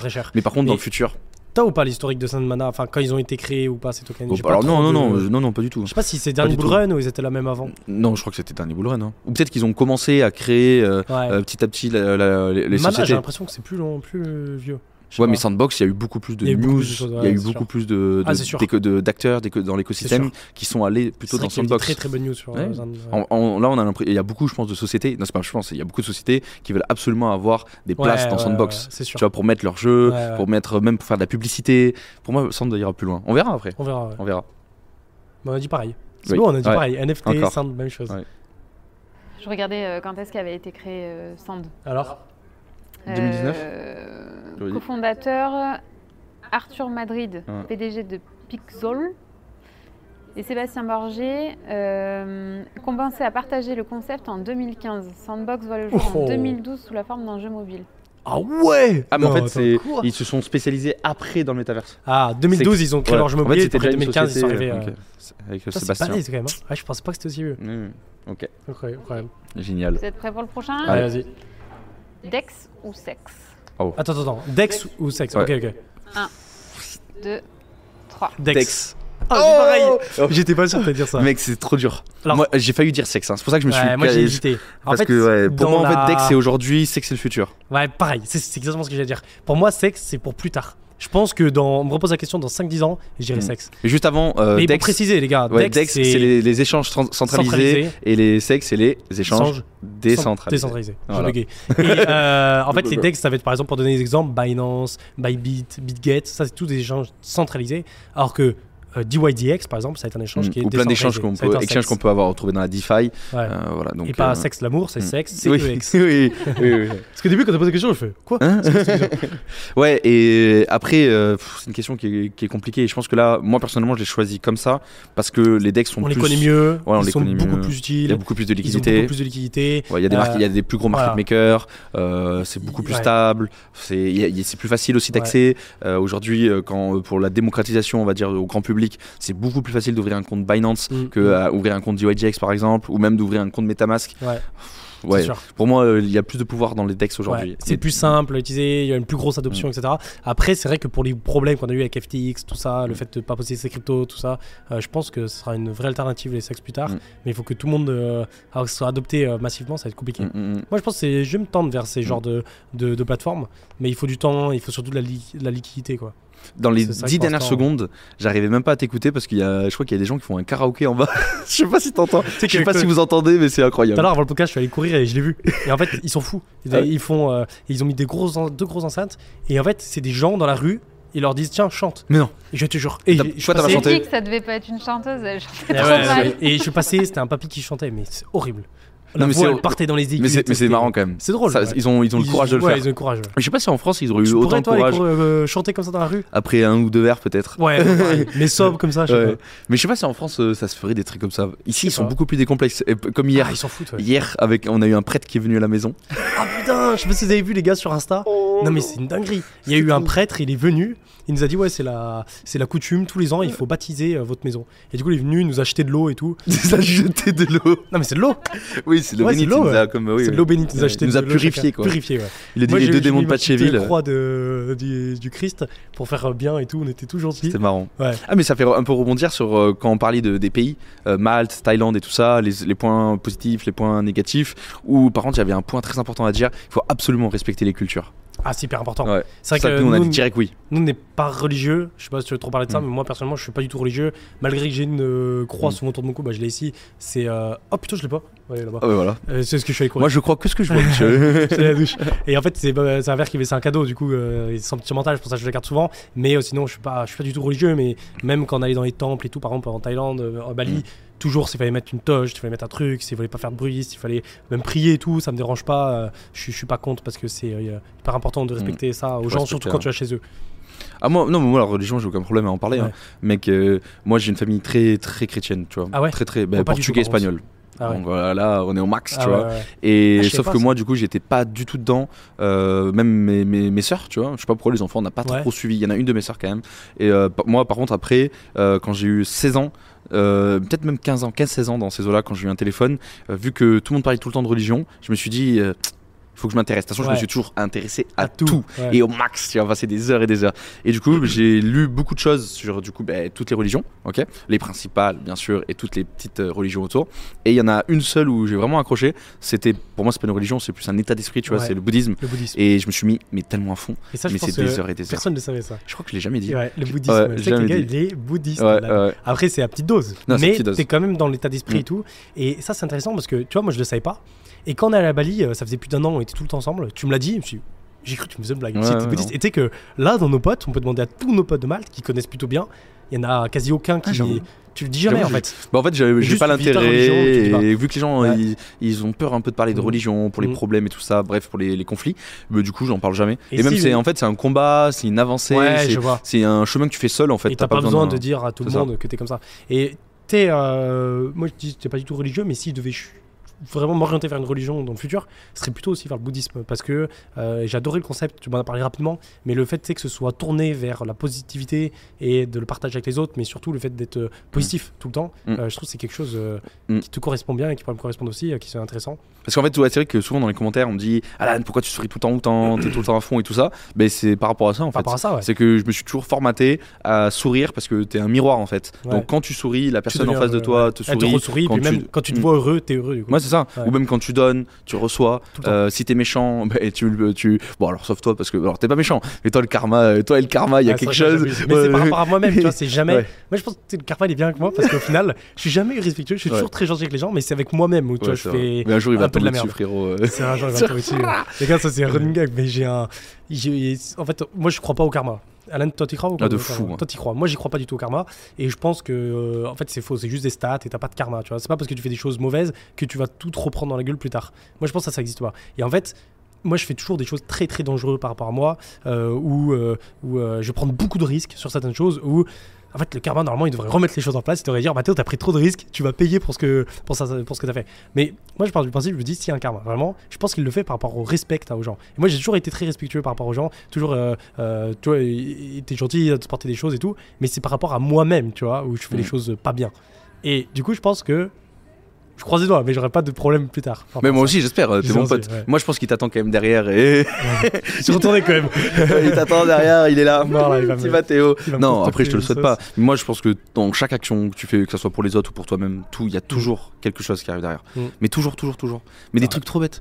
Tu vois, juste prendre un verre et le mettre dans le lave-vaisselle. Tu vois, Ah, non, mais, bâtard, non, mais oui, mais oui. Parce que tu vois, ce verre-là que tu Ouais. prends, euh, que, que tu mets dans la vaisselle, en fait, il va, toi, il va rien t'apporter. Et l'autre, ça va rien, le fa- ça va sûr. rien lui faire. Par contre, si tu prends ce verre-là, je parle pour les colocs et tout, que tu le mets pas dans la vaisselle, tu vois, que t'as pas fait cette bonne action-là, tu ne peux pas savoir sur l'autre personne ce que ça peut reproduire, Ouais, tu ouais, vois. je vois. Et ça peut euh, l'énerver, ça engendre des ça peut le choses rendre qui malheureux, plus tard te retombent tout. dessus. Voilà. Et à un moment donné, en fait, c'est des choses qui s'accumulent, etc. Et, euh, et la personne va te le remettre dessus. Et après, ça peut, ça peut faire en fait un effet de boule de neige. Tu vois, c'est juste un verre qu'on prend et qu'on déplace. Tu vois? Mm. Ouais. Non, mais c'est réel. Je pense vraiment. Je suis vraiment à fond là-dedans. Tu vois. C'est vrai. Et, et ça, c'est c'est un truc parmi, mais tant d'autres. En fait, Tu vois, comme respecter les animaux, respecter la nature, respecter plein de choses, tu vois. Tu vois, le, le karma, je trouve c'est intéressant parce que beaucoup de gens y croient. Moi, il y a une période, j'y croyais beaucoup et je me disais, mais c'est pas possible. À chaque fois que des gens bien font des choses bien, bah, souvent ils sont récompensés et ils ont des bonnes choses. Et inversement, pour, j'ai l'impression qu'il y a toujours une justice, tu vois, Mm. euh, qui n'est pas, euh, tu vois, qu'on contrôle pas et qu'on voit pas. Mais je me suis euh, changé d'avis au moment où en fait j'ai compris un peu Mm. plus euh, comment fonctionnait l'espace et les probabilités au niveau de, de, tout ce qui est l'univers. Et en fait, c'est là où j'ai compris que en fait, bah, que le karma ça n'existait pas, enfin je pense, et parce que en fait c'est juste des probabilités de partout. Et on retient souvent le fait que ah bah lui il a fait une bonne action, du coup il a été récompensé. Et en fait on retient ça. Mais le nombre de fois en statistique que de probabilité, de nombre de fois que c'est tombé où un mec a fait bien et qu'il a rien eu derrière, bah en fait on n'en parle pas parce que c'est pas arrivé. Mais si ça arrive on va en parler. Et du coup ça va augmenter la persuasion de se dire ah ok il y a un karma. Alors qu'en fait c'est pas réel. Et au niveau de l'univers tu le vois euh, toutes les toutes les choses qui se créent et tout. En fait tout est possible et t'as des trucs de fou qui se créent. Mais pas parce que le karma a fait bien les choses ou que voilà il y a ça qui était en place. C'est juste parce que voilà les probabilités. Ok, si t'enlèves le mot karma comme quelque chose de, de spirituel, de quelque chose qui est euh, non contrôlable, qu'on ne voit Mm. pas, que- qu'on ne comprend pas, et que tu remplaces ça par, les, par les- des énergies. Genre par exemple énergie positive et énergie négative, tu vois. Par exemple quand, euh, quand tu fais quelque chose de bien, t'envoies des, des ondes positives qui reviennent sur toi ou des ondes négatives qui reviennent sur toi, tu sais. Est-ce que ça déjà tu croirais un Mais peu plus? Ça, du coup, c'est différent parce que c'est, euh, pour moi, c'est pas euh, quelque chose de superstitieux. En fait, c'est quelque chose euh, qui est réel. Ah, bah, c'est la même par chose, hein. exemple, si t'es gentil à quelqu'un, bah, Ouais. il va être gentil avec Mais toi. c'est la même chose. Bah, ça, j'y crois par contre. Bah oui. Ah, oui. Mais ça, c'est logique. Si tu si Bah, t'es c'est- méchant, si t'es méchant avec tout le monde, Mm. ça, ça se retourne contre toi. Tu- euh, quelques des gens vont être méchants avec Oui. toi. Eh ben c'est ça. Ça, c'est pas le karma. Non mais ça, ça fait partie de tout ça. Le karma, c'est par exemple. euh, si, Le karma, euh, c'est que tu vas faire une mauvaise action et tu vas Ouais. et ça va te retomber Pour dessus. moi, le Mais c'est karma, la même par chose. exemple. Si tu fais une mauvaise action contre moi, je vais me venger. Ok, pour moi, Tu par vas t'en exemple. reprendre dessus quoi. Oui, mais parce que c'est direct. Mais quelque chose d'indirect. des fois c'est indirect. Ok, mais par exemple, imagine, je donne une pièce, euh, je sais pas, où je prends soin d'un SDF. Tu vois, je fais une bonne action. Je Mm. prends soin d'un SDF euh, à l'autre bout du monde en Thaïlande.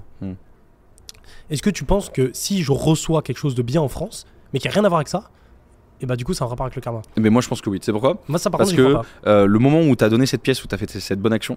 Mais attends, moi je vais pas te parler d'un truc mystique. Je vois, ça t'a remis de bonne humeur et ça t'a remis de bonne humeur, ça t'a fait rendre une meilleure personne, etc. Et ça se trouve qu'en France, en étant cette personne-là, tu vois, et ben tu vas leur renvoyer l'onde positive, comme beaucoup de gens qui rentrent d'Asie, qui sont trop heureux, euh, ou l'autre contraire, le contraire, qui- positive les gens qui vont en. Inde et ils sont un petit peu choqués euh, par la pauvreté et tout, et bien en fait ça va te changer un Ouais, petit peu ce qui va se passer dans ton Du coup, quotidien. c'est très très indirect. Ouais. Mais le direct et l'indirect pour moi. Là-dessus, je suis d'accord. Mm. Mais alors, du coup, comment t'expliques? Ça, c'est intéressant. Ah bah alors, Comment ouais. t'expliques? C'est intéressant. Comment t'expliques Je vois que- par rapport à mon karma. Tu Mm. vois, moi j'ai j'ai une tendance, les gars, à être très très. euh, euh, comment dire Foufou. Dangereux, foufou avec moi-même. Et du coup, je monte des grues, je monte des antennes depuis que je suis très petit. Ça fait euh, quasiment 9 ans, depuis que j'ai 13-14 ans, je fais ça. Et euh, je prends beaucoup de risques. Euh, je roule très vite euh, en moto, en voiture. J'essaie de, re- de réduire parce que j'ai conscience qu'après, c'est pas une bonne chose, puis je peux blesser les autres. Mais euh, j'ai du mal, quoi. C'est vraiment des, des, des pulsions, tu vois, qui, qui, euh, par rapport à la dopamine que ça me crée, tout ça. Et du coup, euh, tu vois, justement, on parlait de la fois quand on était en Thaïlande. Il y a des moments, sais, j'étais en moto, euh, Mm. de nuit, je rentrais et je roulais à 100, 130, sans casque, torse nu, très très vite. et c'était très dangereux, tu vois. Et comment t'expliques que ça, du coup, le karma peut me faire repayer ça? Parce que, du coup, ce qui se passe, c'est que là, je suis sur ma moto, je suis trop heureux parce que je suis très libre, je kiffe ce que je fais, j'ai de la dopamine à max. J'ai rien, ok? Je rentre et tout. Comment le karma, il va me repunir derrière? Je vais te décevoir. Je sais pas. Eh ben, pour moi, ça, le Non, karma, il n'existe pas Mais par je sais pas, parce que Par rapport à cet exemple-là. En gros, de un, je suis pas scientifique. Mm. De deux, je lis beaucoup, beaucoup de choses par rapport à tout ça. Mais en gros, en fait, c'est- mystique un peu, tu vois. C'est Ouais. mystique, c'est les énergies. Je sais pas, je, je ne peux pas te l'expliquer en fait. Moi, en tout cas, j'ai toujours fonctionné comme ça.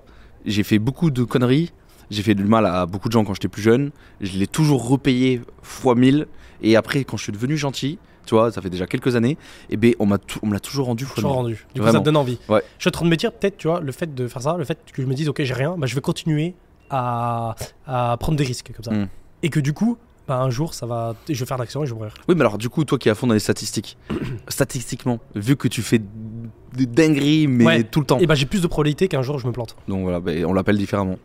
Toi, tu l'appelles probabilité, moi j'appelle karma. Ok. Mais Mais, au après, final, je suis c'est à peu aussi- près au même. Mais, mais, euh, je- à la finale, au final, je suis aussi d'accord avec toi, Mm. tu vois.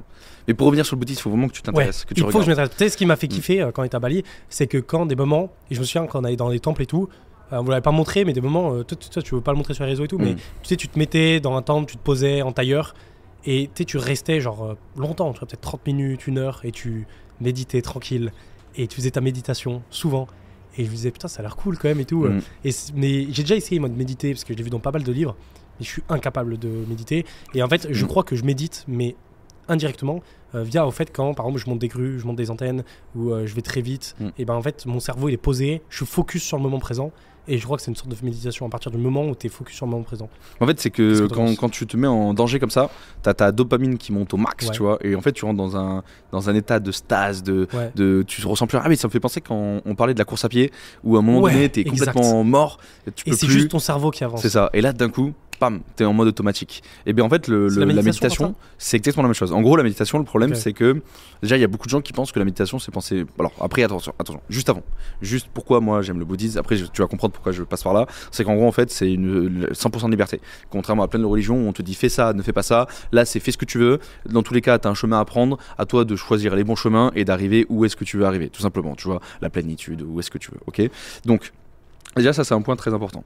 Pour arriver en fait à, à- à ces niveaux-là, il faut, comme je t'ai dit déjà, faire des bonnes actions. Il faut être bien dans, dans ta tête, bien dans ton corps. T'es pas obligé d'être gentil avec les autres. hein. On s'en fout. hein. Il y a aucun endroit où il y a marqué euh, sois Ouais, gentil il avec n'y a les pas de règles Tu vois précises. Après, attention, il y a différents styles de bouddhisme. Il y en a qui vont dire euh, mange, euh, euh, mange pas de porc, Ouais, y euh, mange pas de viande, machin. faire de, trucs de silence. euh. Ouais, c'est ça, ou de chasteté, il y a Mm. plein de trucs, mais en fait, à la fin, il n'y a pas une règle, ok? Ensuite, du coup, le truc principal, tu vois, que tout le monde voit, c'est la méditation. La méditation, pourquoi? Parce que ça te permet de, de déconnecter un peu, ton, bah, pas un petit peu, ça te permet de te déconnecter ton cerveau complètement, d'enlever en fait toutes les. Toutes les euh, J'essaie de pas dire trop de gros mots, mais au pire, en bipra, je- j'arrive pas. énergies. Oui, non, non, tout- toutes les merdes qui peuvent se passer Ouais, ouais, ouais. avec le téléphone, avec, le, un- avec Internet, la télévision, tu sais, tous les trucs négatifs, ça te pose, ça te permet de te refocus, de te recentrer en fait, en, en toi-même, tu vois. Après, j'ai pas envie de trop partir dans les délires parce que si je pars dans les délires, tu vas dire, oh là là, la dinguerie, tu sais, ton toit intérieur, etc. Il y a, y des dingueries. Donc, voir. euh, tu commences toujours par la méditation. En fait, la méditation, comme je disais tout à l'heure, c'est pas le fait de ne, de ne penser à rien, parce que c'est pratiquement impossible, Impossible, de penser. ouais. Il y en a qui arrivent à un certain niveau, mais je pense que c'est surtout parce qu'ils sont en train de dormir, tu vois. Ils dorment à moitié. Mais en gros, en fait, euh, au début, tu t'es là, tu essayes de te poser, tu fermes les yeux, tu respires, tu te mets, euh, des fois, tu peux te mettre une petite musique ou pas de musique, ce que tu veux, ou un petit tic-tac, et t'es es là, tu te dis, je pense plus à rien. Mais sauf que c'est presque, c'est impossible. Mais surtout dans la, ouais. aujourd'hui dans notre Avec civilisation, tout ce qu'on a pensé, tous nos business, tout ça, c'est c'est trop dur. Et en plus, nous deux, on est hyper actifs, donc Bah c'est ouais, hyper compliqué. C'est trop dur. Et ben, je te- moi j'ai la solution. Elle est hyper simple. En fait, à la place de ne pas penser, donc il y a deux solutions. À la place de ne penser à rien, pense à un truc et il faut focus.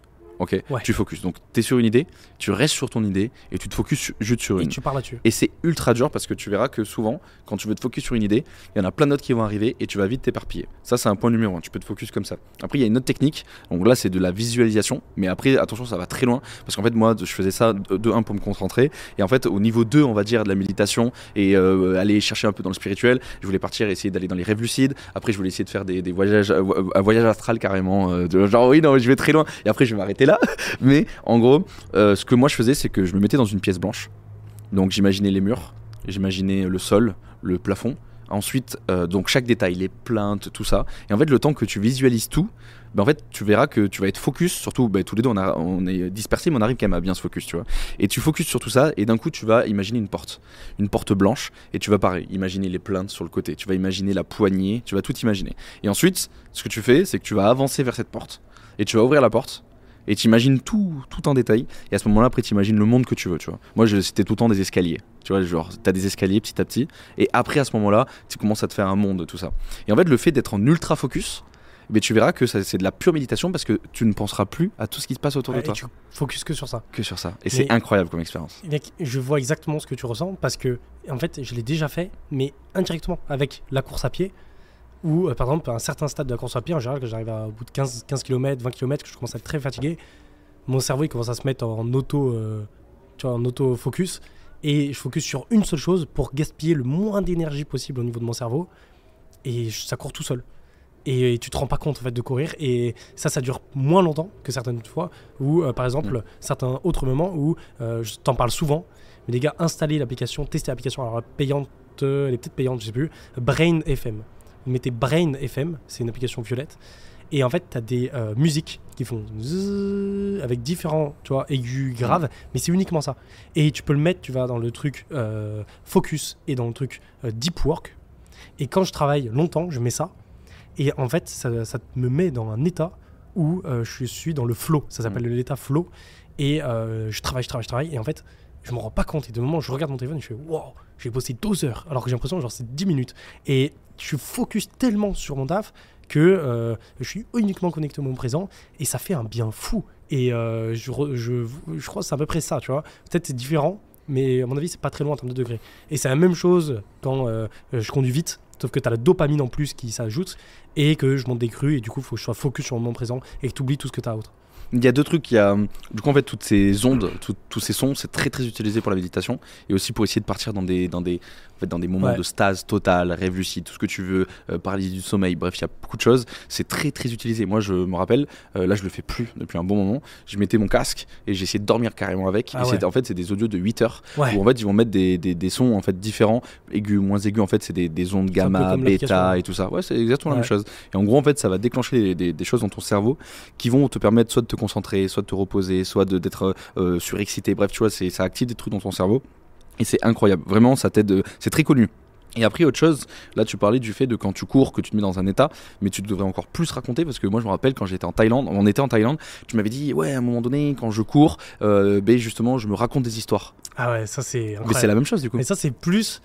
C'est bah, par rapport à la ça. ouais. Et tu m'avais même dit tes mots hein, de ta Ouais. bouche, j'étais dans un état méditatif. Ouais. C'est la même Thaïlande, chose. ça m'est arrivé, ouais. Euh, mais ça m'arrive souvent, en fait, moi, pour me motiver quand je cours, euh, je m'imagine des histoires de fou. Par exemple, euh, je, je m'imagine euh, que j'ai vraiment, par exemple, grimpé l'Everest, tu vois, et que, euh, du coup, je, reviens chez moi et que tout le monde dit, wow, t'as grimpé l'Everest et tout, et je m'imagine, genre, l'Everest en train de grimper le truc, ou alors, euh, euh, je sais pas, je suis champion de, de F1, ou euh, champion de foot, tu vois, Mm. ou plein de trucs comme ça, tu vois, qui, me, qui, qui ont de l'importance, tu vois, pour moi, et euh, où je me dis, putain, je suis arrivé à un très très haut niveau, et, et, et- et en fait, ça me donne tellement de motivation, et je suis tellement sais, dans ce truc de un peu méditatif que à la fin tu- je suis limite à y croire. Oui, et surtout, tu oublies ton corps. et t'oublies tout. Ouais ton corps tout. Et ça motive. Et je vais dire un truc qui est intéressant c'est par rapport en musique Euh, j'ai expérimenté quelque chose quand j'étais plus jeune. Mon cousin qui était plus âgé que moi tu vois peut-être 7 6 7 ans il était très adepte de hum, tester plein de choses tu vois. Il fait tester plein de drogues différentes euh, plein de d'expériences différentes tu vois, il était un peu un peu fou mais ultra intelligent et il m'a appris beaucoup de choses tu vois, sur l'univers sur euh, beaucoup de sujets sur la philosophie plein de choses. Et en fait à l'époque euh, je vous rassure il m'a jamais fait tester aucune drogue mais à l'époque il avait un truc qui s'appelait la drogue auditive. Et en fait c'était une drogue que tu avais via l'audition. Alors on sait pas trop quel effet ça avait sur le cerveau mais en gros c'était pareil des zzz, tu vois, des trucs comme ça et ça allait chercher des ondes très, très spécifiques dans ton cerveau qui te faisaient déclencher un certain état d'hypnose par rapport à la musique. C'était un truc de malade. Parce je que tu vois, tout le temps, moi. quand tu es en hypnose avec, euh, mm, par exemple, Mesmer, etc., Mm. tu vois, ils font de l'hypnose. Ils arrivent à contrôler des gens, tu te demandes comment c'est possible. Bah, c'est la même chose, mais avec un son. Mm. Et en fait, chaque son va avoir une action différente. Sauf que ces sons-là, il coûte super cher parce que c'est super dur à reproduire. Et à l'époque, ça a peut-être changé, mais à l'époque, c'était plusieurs centaines, voire milliers d'euros pour un seul son. Mm. Et lui, en fait, il avait trouvé un système où il pouvait les avoir gratuitement. Euh, c'était assez fou. Et après, c'est arrêté. Et euh, du coup, j'ai le souvenir où j'étais jeune, j'avais euh, 15 ans, 14 ou 15 ans, assez jeune. Et on avait testé ça, où il m'avait fait tester le son euh, le plus chill, où en fait, tu rigoles. Et tu mets, il m'avait pas dit le son à l'avance que c'était. Il m'a mis dans une pièce noire avec le casque. J'étais complètement en immersion, tu vois, avec le casque très très insonorisé. Tu vois, il était à côté avec mes cousins cousines. Et on met le casque et là il y a le truc qui sort. Et putain, je me rigolais d'un coup et je sais pas pourquoi. Et j'étais complètement dans le truc et en fait c'était le truc qui rigole. Et il y avait plein de choses où, euh, par exemple, euh, l'impression de mourir. T'as le son et du coup t'as l'impression de mourir. Et moi j'avais fait que le truc qui rigole, mais c'était assez, euh, assez fou à vivre. Mais l'impression de mourir, ça doit. En plus, je voulais rebondir sur un truc où tu disais tu- quand tu sens plus ton corps, quand tu cours parce que tu oublies. Là, maintenant, l'imp- l'impression de mourir. En fait, ça, c'est. Je pense que c'est peut-être une paralysie du sommeil. Parce qu'en gros, en fait, euh, souvent, euh, donc il y a des gens, malheureusement, ils ont des paralysies du sommeil euh, Ouais. constants, les pauvres. Il y en a d'autres, ils ont des terreurs nocturnes. Par exemple, moi, j'avais beaucoup de terreurs nocturnes quand j'étais eu jeune. C'est un enfer. Ça. Et, et en gros, en fait, moi, ce que je faisais pour essayer d'a- d'arriver dans certains états de, de stase et surtout, en fait, passer après en rêve lucide, en fait, tu as différentes portes pour pouvoir rentrer, différentes manières. En gros, moi, alors, euh, bon, je pense que. Est-ce que tu peux deviner mon film préféré? Inception. Voilà, merci. Ah, Inception. Inception. voilà. J'allais dire Interstellar. Non, non, non, non, non, Inception. non. Ben, en fait, ça pourrait, mais Ça non, pourrait, Inception, vraiment, c'est mon film euh, phare. Je l'ai vu 40 000 fois. Et euh, c'est peut-être euh, ben, à cause de ce film que aussi je suis parti dans ces délires. Ah ouais. Et en gros, en fait, moi, mon but, c'est d'aller dans les rêves lucides, tu vois. Et ça relie un petit peu avec tout ce qui était aussi euh, euh, bouddhisme. Et en gros, donc, tu as différentes manières. Soit, en fait, tu vas, dans une journée, euh, faire différents mouvements. Ouais. Et tu les reproduis dans ton tu les reproduis. J'ai vu Fabien Olicard qui faisait une vidéo comme ça où il disait il met une croix sur sa main Mm. et toutes les heures il regarde sa main. Mm, Il regarde sa ça. main toute la journée. Et du coup, dans son rêve, eh ben, il va avoir le réflexe de regarder sa main. Ici, il voit qu'il n'y a pas la croix. C'est Ça veut qu'il dire qu'il est en train de rêve. rêver. Et que du coup, il peut commencer à dire Ah putain, je suis en train de rêver, du coup, je commence mon rêve. Et là, il va pouvoir contrôler son rêve, etc. fou. Et en gros, il y a donc euh, euh, la croix dans la main.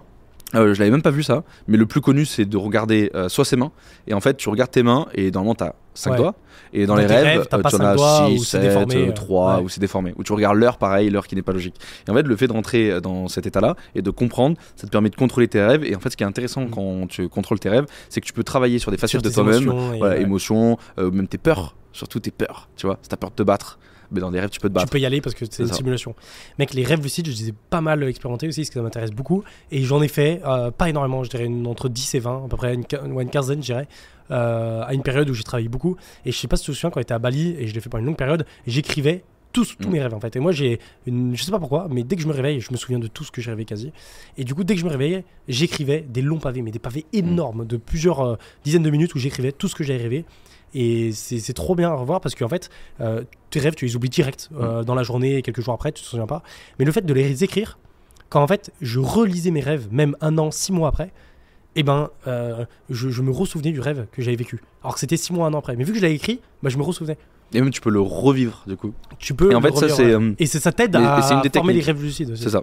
En gros, c'est c'est ça. Il y a, comme tu le dis, euh, regarder plusieurs fois euh, Mm. la main dans la journée ou euh, écrire ses rêves. Les rêves, c'est il faut absolument. Mais c'est comme un journal de trading, tiens. C'est exactement Ouais. pareil. C'est un journal de rêves. Mais après, il y a tellement de solutions. Mais tu sais que la solution la plus folle, la plus folle, hein, moi je trouve, c'est pas euh, ça. C'est euh, du coup passer euh, du coup par un état méditatif vers un état de paralysie du sommeil pour ensuite basculer dans un rêve lucide directement. Parce qu'en fait, il y a plein de gens qui ont du mal à rentrer dans les rêves lucides. Moi, par Ouais. exemple, j'arrivais pas. Tu vois. Ah ouais? Ouais, non, pas pas rentrer, mais à me réveiller dans mon rêve. Ah. Jamais ça m'est arrivé. Jamais. T'arrivais pas à contrôler? Non, non, contrôler, je l'ai fait plein de fois. quoi réveiller? Et ben, genre, me- je Ah, me réveille dans mon rêve et non, non, rentrer. En fait, je me, je m'endors et d'un coup, je me dis, oh, comme de, je suis dans mon rêve lucide. Tu vois. Et ça, je l'ai jamais réussi, tu vois. Ah oui, non, mais c'est impossible. Ah, mais qui a- moi, c'était impossible. Ah oui, mais il y en a Moi, beaucoup qui c'était à chaque hein. fois le mat, tu vois, quand je dormais, Mm. mes rêves lucides, c'était tout le temps quand je Ah, dormais t'as 10 jamais contrôlé un rêve lucide Si, mais c'était à la fin. C'est-à-dire qu'il fallait que Mm. je dorme minimum 10-12 heures pour avoir un rêve lucide, et c'était les 3-4 dernières heures de, de mes, de mes sommeils. Ah voilà. À la fin, quand j'avais un sommeil, euh, je sais pas, profond ou léger, j'en sais rien, euh, tu sais que le matin, là, j'arrivais à les contrôler. Eh Mais ben, pas avant. Et ben moi, mec, j'ai jamais réussi à rentrer direct. J'ai toujours euh, dû passer par la porte de je suis éveillé et je rentre dans le rêve lucide. Ah Et mec, j'ai mis mais des années à Ah ouais. réussir. Et en gros, pour faire ça, donc soit euh, par exemple tu dors toute la nuit, euh, tu mets un réveil par exemple deux heures avant ton, ton réveil euh, final, et en fait le vu que t'es entre le Ouais, réveil, entre- le moi, machin, tu vas pisser un coup, tu vas boire un coup, et en fait le fait de te remettre dedans, tu peux rentrer dans ton rêve, tu vois. Ça c'est une technique, mais si, j'ai réussi moi du coup par la porte la plus compliquée, tu vois, j'avais trop le seum, j'étais obligé de passer par là. Ah. En gros en fait je me mettais en méditation basique, je faisais cet exercice de euh, Ouais, je, je fais la porte, etc. Et en gros en fait euh, mon but c'était de ne pas m'endormir. Et en fait, il faut pas que tu t'endors. Et le truc, c'est qu'en fait, à un moment donné, il y a ton cerveau quand tu bouges plus du tout, hein. vraiment tu bouges plus tes pieds, plus tes mains, rien du tout, et que tu as ton, ta respiration qui est au minimum, du coup tu as ton battement de peur qui est au mi- minimum, il y a ton cerveau en fait qui déclenche quelque chose, qui envoie en gros comme des fluides partout dans ton corps pour endormir ton corps. Et en fait c'est comme quand par exemple tu restes dans une position pendant un moment, tu as des fourmis on dit, Ouais, je vois. donc tu es paralysé. Là, c'est la même chose. C'est la même chose. Comme par exemple, parce qu'en fait, c'est simple. Imagine si t'avais pas ton corps qui était dans cet état-là, et bien quand tu fais des rêves et que tu te bats, que tu bouges, tu fais n'importe quoi, tu, tu ferais n'importe quoi. Tu tomberais du lit, tu ferais des dingueries. C'est pour ça aussi il y en a qui sont euh, som- parce Ouais. qu'ils ont une, des- des- ils ont une, une insuffisance par rapport Ouais. à ça. Et en fait, du coup, moi, je le provoquais moi-même. C'était un enfer. Tu bouges plus et à un moment donné, tu commences à avoir des picotements partout dans ton corps. Et euh, c'est une technique de méditation basique quand il dit allez, pense à ton petit doigt de pied, à l'autre doigt de pied, tu remontes, tu fais tout corps et tout. Et en fait, quand tu arrives à ce niveau-là, généralement les gens ils craquent, soit parce qu'en fait ils sont passés fort mentalement et ils bougent, parce que c'est un enfer. Ton corps il fait tout pour que tu Ouais, bouges, sauf sinon tu t'endors. Et si tu arrives à bien tenir, eh ben, tu rentres, tu commences à rentrer en état de, de stase et tu fais une paralysie du sommeil. Et en gros, en fait, ce qui se passe, c'est que tu as des hallucinations euh, auditives, tu commences à entendre comme des petits bourdons, des petits bruits, comme si quelqu'un était dans ta chambre. Tu commences à avoir des hallucinations euh, du coup visuelles. Tu as l'impression qu'il y a quelqu'un dans ta chambre. Et euh, le pire, et alors là, là, je peux partir dans un délire, c'est que tu commences à avoir en fait une pression sur ton, Sur ton- toi, ouais. ouais, sur ton J'en ai beaucoup entendu parler. T'as entendu Ouais, parler et ça pousse et t'as du mal à respirer. Ouais, et, ça et- et ça me fait le le, ouais c'est ça, la vois thoracique. Et, mais, et ça fait penser un petit peu au djinn que tu peux voir euh, dans, dans, la, donc, euh, dans, dans l'islam, tu vois. Ouais. Souvent, euh, quand tu vois dans l'islam, c'est comme si un petit méchant qui est là, qui, te, qui, qui est Mm. sur le corps en fait euh, euh, des humains. Moi, quand j'avais vu ça la première fois que j'avais vu donc, dans le Coran, je me suis dit, non mais attends, mais c'est rien du tout, c'est une paralysie du sommeil. Tu vois, ouais, j'avais fait ce truc-là, là je pars Et trop quand loin. tu le vis pas, tu sais pas ce que ça représente. Exactement. Et du coup, c'est trop intéressant. Et en fait, quand tu arrives dans ce dé- délire-là, en fait, ton cerveau il s'est plus voûté. Et en fait, à ce moment-là, tu peux basculer dans ton sommeil. Ah. Donc en fait, par exemple, il y a différentes solutions. Soit en fait, tu te, tu te jettes de ton lit, tu vois. Donc alors, alors attention parce que si t'es réveillé vraiment, tu te Non, casses la tu gueule. Tu en fait, tu, tu- c'est comme si tu roules de ton lit et le fait en fait de, de- de rouler, c'est comme si en fait t'as ton corps qui, qui reste couché, mais ton comme ton spectre, spectre en fait qui tombe. Et en fait, tu rentres dans ton dans son sommeil. Ou sinon, t'imagines en fait comme une une comment s'appelle une, une corde que tu tires pour pouvoir en fait te sortir de ton corps. Et en fait, ben, soit tu rentres en, en projection astrale, soit tu pars. Non mais je parle loin. Soit tu pars en fait dans les rêves lucides. Et c'est des, des expériences de, de Ah, de malade. fou. Mais Voilà. tu vois, par rapport à ça, c'est intéressant. euh, le, ce que tu disais juste avant, le fait que tu commences à rêve lucide quand tu es à moitié réveillé. Tous mes rêves lucides que j'ai fait, c'était que moi, tu me connais. Je, avant, j'étais très discipliné, les gars. Mm. Comme je disais dans un podcast, je dormais que 4 heures. J'étais très discipliné. C'est-à-dire que dès qu'il y avait mon réveil, paf, je sortais direct, je cherche pas à comprendre. Mais là, depuis que j'ai plus de temps, vraiment, le sommeil pour moi, c'est ultra important et je kiffe dormir. plus de temps et plus d'argent. Et plus d'argent, oui. c'est ce qu'on disait la dernière fois. Et, euh, et du coup, en fait, à chaque fois, ce qui se passe, c'est que je mets un premier réveil et je l'éteins et je me kiffais kiffer pour dormir un peu plus longtemps. et à chaque fois, c'est à ce moment-là, j'ai mon rêve lucide. Et ça marche trop bien parce que tu es à moitié endormi et c'est là où tu fais ton rêve lucide. Autre chose par rapport à. euh, tac, ah oui, par rapport à mon sommeil qui est très très dissipé. Tu le sais parce qu'on a dormi ensemble euh, quand on est avant l'appart, là, on était chez un pote. Et du coup, on avait deux lits simples, pas collés, hein, qui étaient à côté, mais dans la même pièce. Et en fait, moi, je parle énormément en dormant et je bouge beaucoup aussi. C'est Oh, ouais, un truc de fou, les gars. C'est un truc de fou. Et j'ai une application même pour. euh, je, la, je la mets tous les soirs. Et euh, le matin, quand je me lève, du coup, j'entends qu'est-ce que j'ai fait dans la nuit. Tous les soirs, il n'y a pas un soir, je vous promets, où déjà je ronfle et où surtout. Je ne parle pas. Je parle Mm. tout le temps. tout le Plinko, temps, plinko, tout, tout, tout le temps. Il y a plein de mots que je dis, plein de phrases que je dis, parfois très très claires, et je me fais des conversations à moi-même et tout pendant plusieurs minutes. Attends, C'est est-ce est-ce que un jour toi, tu pourrais le montrer ou pas? Le faire Ouais, écouter Attends, moi ce que je te propose, c'est qu'on on leur demande s'ils sont chauds dans les commentaires. Vas-y. Si Et- vous êtes chaud, les gars, prochain et podcast, et je vous fais écouter Mm. euh, certains trucs que j'ai dit. euh, Il y a des Mm. dingueries, hein, où j'ai dit des trucs euh, dans mon sommeil. Ou Attends, et, essayez d'imaginer des phrases, écrivez des phrases, essayez d'imaginer des phrases. Ah, c'est je dis des incroyable. trucs de fou. Oh. Et il y a aussi des choses où je bouge beaucoup. et des moments, je me souviens que quand j'étais en France, j'avais un, un lit à en faire forger un peu. Et des- des moments, le matin, putain, j'avais mal aux pieds et tout. Des, coups- des bleus sur les tibias, machin. Ouais. Et en fait, quand j'ai mis l'application, j'écoutais le matin et je Bao Et je tapais des gros coups dans. Et c'est m'est déjà arrivé une fois, je me suis réveillé en dehors de mon lit. En fait, j'ai fait du somnambulisme et tu sais, j'avais un lit en France où c'était un lit à étage avant, avant, euh, il y a quelques années. Et en fait, pour descendre, il fallait descendre une échelle et tout, c'était compliqué. Et une fois, je me suis retrouvé dormir sur ma banquette. Et je sais pas comment je suis arrivé là, mec. Truc de fou. Mais de toute façon, je t'ai vu quand t'es dans ton moment Ouais. entre le, le réveil et le sommeil, C'est un truc t'es un fou. autre homme. Ah ouais. T'as- Et t'as- ton visage, il est tout gonflé, t'es là. non, mais suis trop marrant. Et t'es là, et surtout quand je te réveille à chaque fois, tu t'es, on Ouais, dirait que t'es, t'es possédé, t'es là, tu Ouais. Mais tu qu'il y a sais que ça m'est arrivé beaucoup de fois de vous retrouver à l'envers. Mais vraiment, ça m'arrive une fois par mois, deux fois par mois, moi, où en fait je me retrouve euh, là où je dois avoir ma tête sur l'oreiller où je dors. Ouais. Bah, du coup, j'ai mes pieds. Non, mais je t'ai vu, je dans des fait, positions. Genre, à un moment donné, c'est moi qui te réveillais tout, tout le temps euh, en Thaïlande, à Bali et tout. Mais Ouais, c'est tu me faisais rire. Et Oh. la dernière fois, quand il y avait, la dernière fois, il y avait ma- du coup ma, ma copine là de d'Israël euh, qui, euh, qui qui est du coup venue à Malte là quelques temps. Euh, D'ailleurs, je vais en Israël demain et que je vais dire? Oui, du coup, elle est venue à Malte et on dormait ensemble. Et du coup, quand je dors ensemble avec quelqu'un, c'est compliqué parce que du coup, à chaque fois, je bouge, je parle. Elle, heureusement, elle a un bon sommeil. En plus, elle parle pas, tu vois, elle est discrète. Mais du coup, il y a des moments où en fait, je lui faisais vraiment mal. Où on te l'a pas dit ça. Et tu vois, un matin où elle s'est levée. Et elle m'a dit Putain, tu m'as mis un coup hier, je t'ai engueulé et tout, mais t'en avais rien à foutre. et en fait, j'étais en train de dormir. Et dans mon sommeil, tu sais, j'ai mis une frappe euh, à- avec pas, pas mon coup de poing, tu vois, mais mon, mon pied. Et paf, mon pied, je sais pas, il a bougé. Et j'ai mis une, une grosse tape dans, dans sa cuisse et dans ses fesses un peu. Et elle avait été toute rouge le lendemain à cause de ça. Et du coup, moi, je dormais. Et elle a dû se dire Oh, Mato, t'abuses et tout. euh, Tu m'as tu m'as mis un gros coup. Et moi, j'ai même pas dû capter parce que tu sais, je dormais. Ok. Et ça, c'est chiant.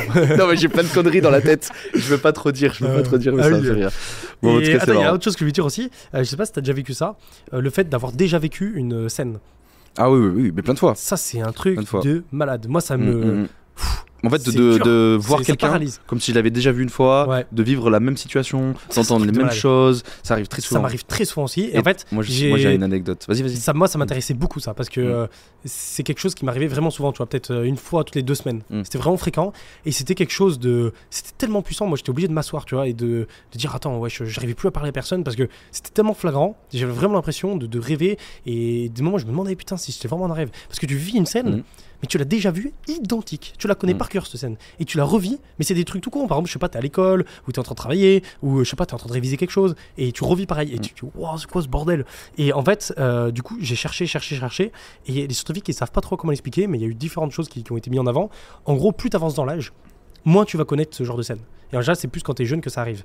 Et en fait, c'est dû sûrement soit à une scène que t'as déjà vécue et qui est très proche, et du coup ton cerveau il bug, il fait l'amalgame. Tu sais, euh, souvent t'es- quand tu regardes une roue, elle tourne pas, mais en fait elle tourne parce que tu ta vision elle est, biaisée. Et ben c'est pareil, tu vois, le cerveau il a un, bug, tu vois. Et euh, deuxième chose, ça peut être au fait que tu l'as déjà vécu, mais dans tes rêves. Et du coup, en fait, ça revient exactement pareil. C'est une scène que tu as déjà vécue dans tes rêves. Et tu dis, putain, mais cette scène-là, je la connais, mais en fait, c'est juste que tu l'as rêvé. Et troisième chose, ils disent que euh, c'est possible que en fait, c'est juste. euh, euh, tu l'as jamais vécu, cette, scène, tu l'as jamais rêvé, mais c'est ton cerveau qui, qui t'invente ça. On sait pas trop pourquoi. Et ils ont remarqué qu'en faisant des IRM, pendant qu'il y avait ce genre de, de phase qui arrivait, et ben, il y avait ton partie de l'hippocampe de ton cerveau Mhm. qui était beaucoup plus active. Donc ils pensent qu'ils viennent de là. Et aussi, c'est en rapport avec la matière grise, si je me souviens bien, où ils disaient que euh, plus tu as de matière grise, je crois, ou alors moins tu as de matière grise, plus tu as ce genre de phénomène qui arrive. Mm. Et du coup, c'est pour ça qu'avec le temps, euh, je crois qu'on perd de la matière grise, il me semble, avec le temps, ou peut-être l'inverse, et ben du coup, euh, ça arrive moins souvent. Dis-moi, Mm. t'as des expériences par rapport à ça? Ah non, mais, non, mais même pas, je vais faire plus simple. Moi, j'ai la solution. C'est dans le bouddhisme, c'est la réincarnation. Ah, c'est. Ah, ok. non, non, non, mais moi, C'est la réincarnation Après, moi, ça, ça, je sais pas. Moi, je suis pas. Moi, ça, ça c'est, tu vois, c'est trop, trop, trop Ouais. deep pour Mystique. moi, tu vois. Ouais, mystique et tout. Pour moi, juste mais c'est ce qui est dit dans, dans le bouddhisme, en fait. C'est Ouais, la réincarnation, en gros.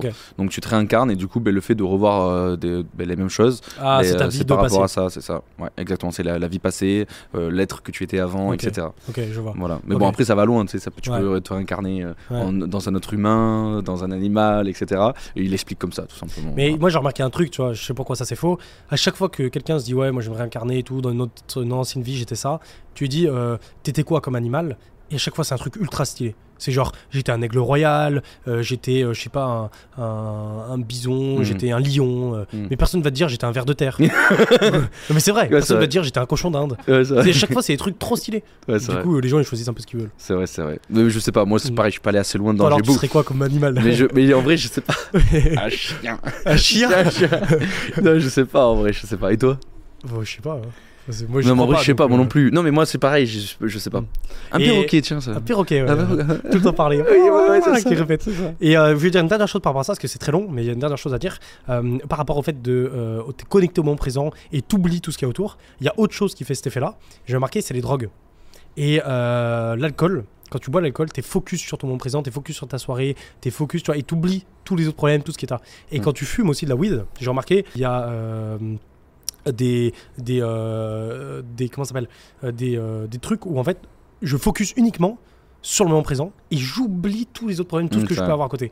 Et du coup, je pense que c'est pour ça que les gens sont très addicts aux drogues, parce que c'est une solution de facilité. Ah ouais, ça, pour faire oublier le, Et leur, ça te fait une sorte de malheur. méditation un peu, mais ouais, surtout pour oublier leur malheur, je pense, ou Ouais. leur mal-être. Ouais, c'est ça. euh, ouais. Mais du coup, ça revient un peu à une forme de Ouais. méditation, je trouve, les drogues. hein. parce que t'es focus sur le moment présent, c'est vrai. Hein Ouais, ouais, ouais, mais c'est pour Ouais. ça qu'ils prennent tous de la drogue. euh, dans, y a dans beaucoup de religions, hein, ils prennent Ah ouais? beaucoup de drogue. Ouais, c'est vrai, Ouais, ouais. ouais, bien sûr, bien sûr. c'est vrai, c'est vrai. Donc euh, ouais, mais moi je suis pas, pas trop d'avis euh, sur ça. Ouais. Je sais pas. Vraiment, je sais pas. Vraiment, je sais En pas. tout cas, c'est intéressant, on en a beaucoup parlé du Ouais, mais je pense qu'on pourra en reparler. Mais là, ça fait euh, 2h23. On dit- Je commence à avoir on mon cerveau qui. Tu vois, là, là j'avais envie de. Mais mon cerveau, il a fait. Bon, Boum, allez. Bon, en tout cas, j'espère que vous avez kiffé. J'espère que niveau caméra, euh, niveau son, tout s'est bien passé parce que là, le setup, on, bah, de toute façon, vous allez voir euh, notre, sur nos Insta, on va vous mettre des stories. Donc, tous euh, nos réseaux sociaux sont dans la description. Comme d'habitude, n'hésitez pas à poser un maximum de questions. On compte sur vous. hein. C'est pour vous qu'on fait ça, pour vous donner un maximum de plus-value. Donc, posez des questions en commentaire. N'oubliez pas de vous abonner, de mettre un petit pouce bleu et on vous dit à la prochaine. Allez, ciao!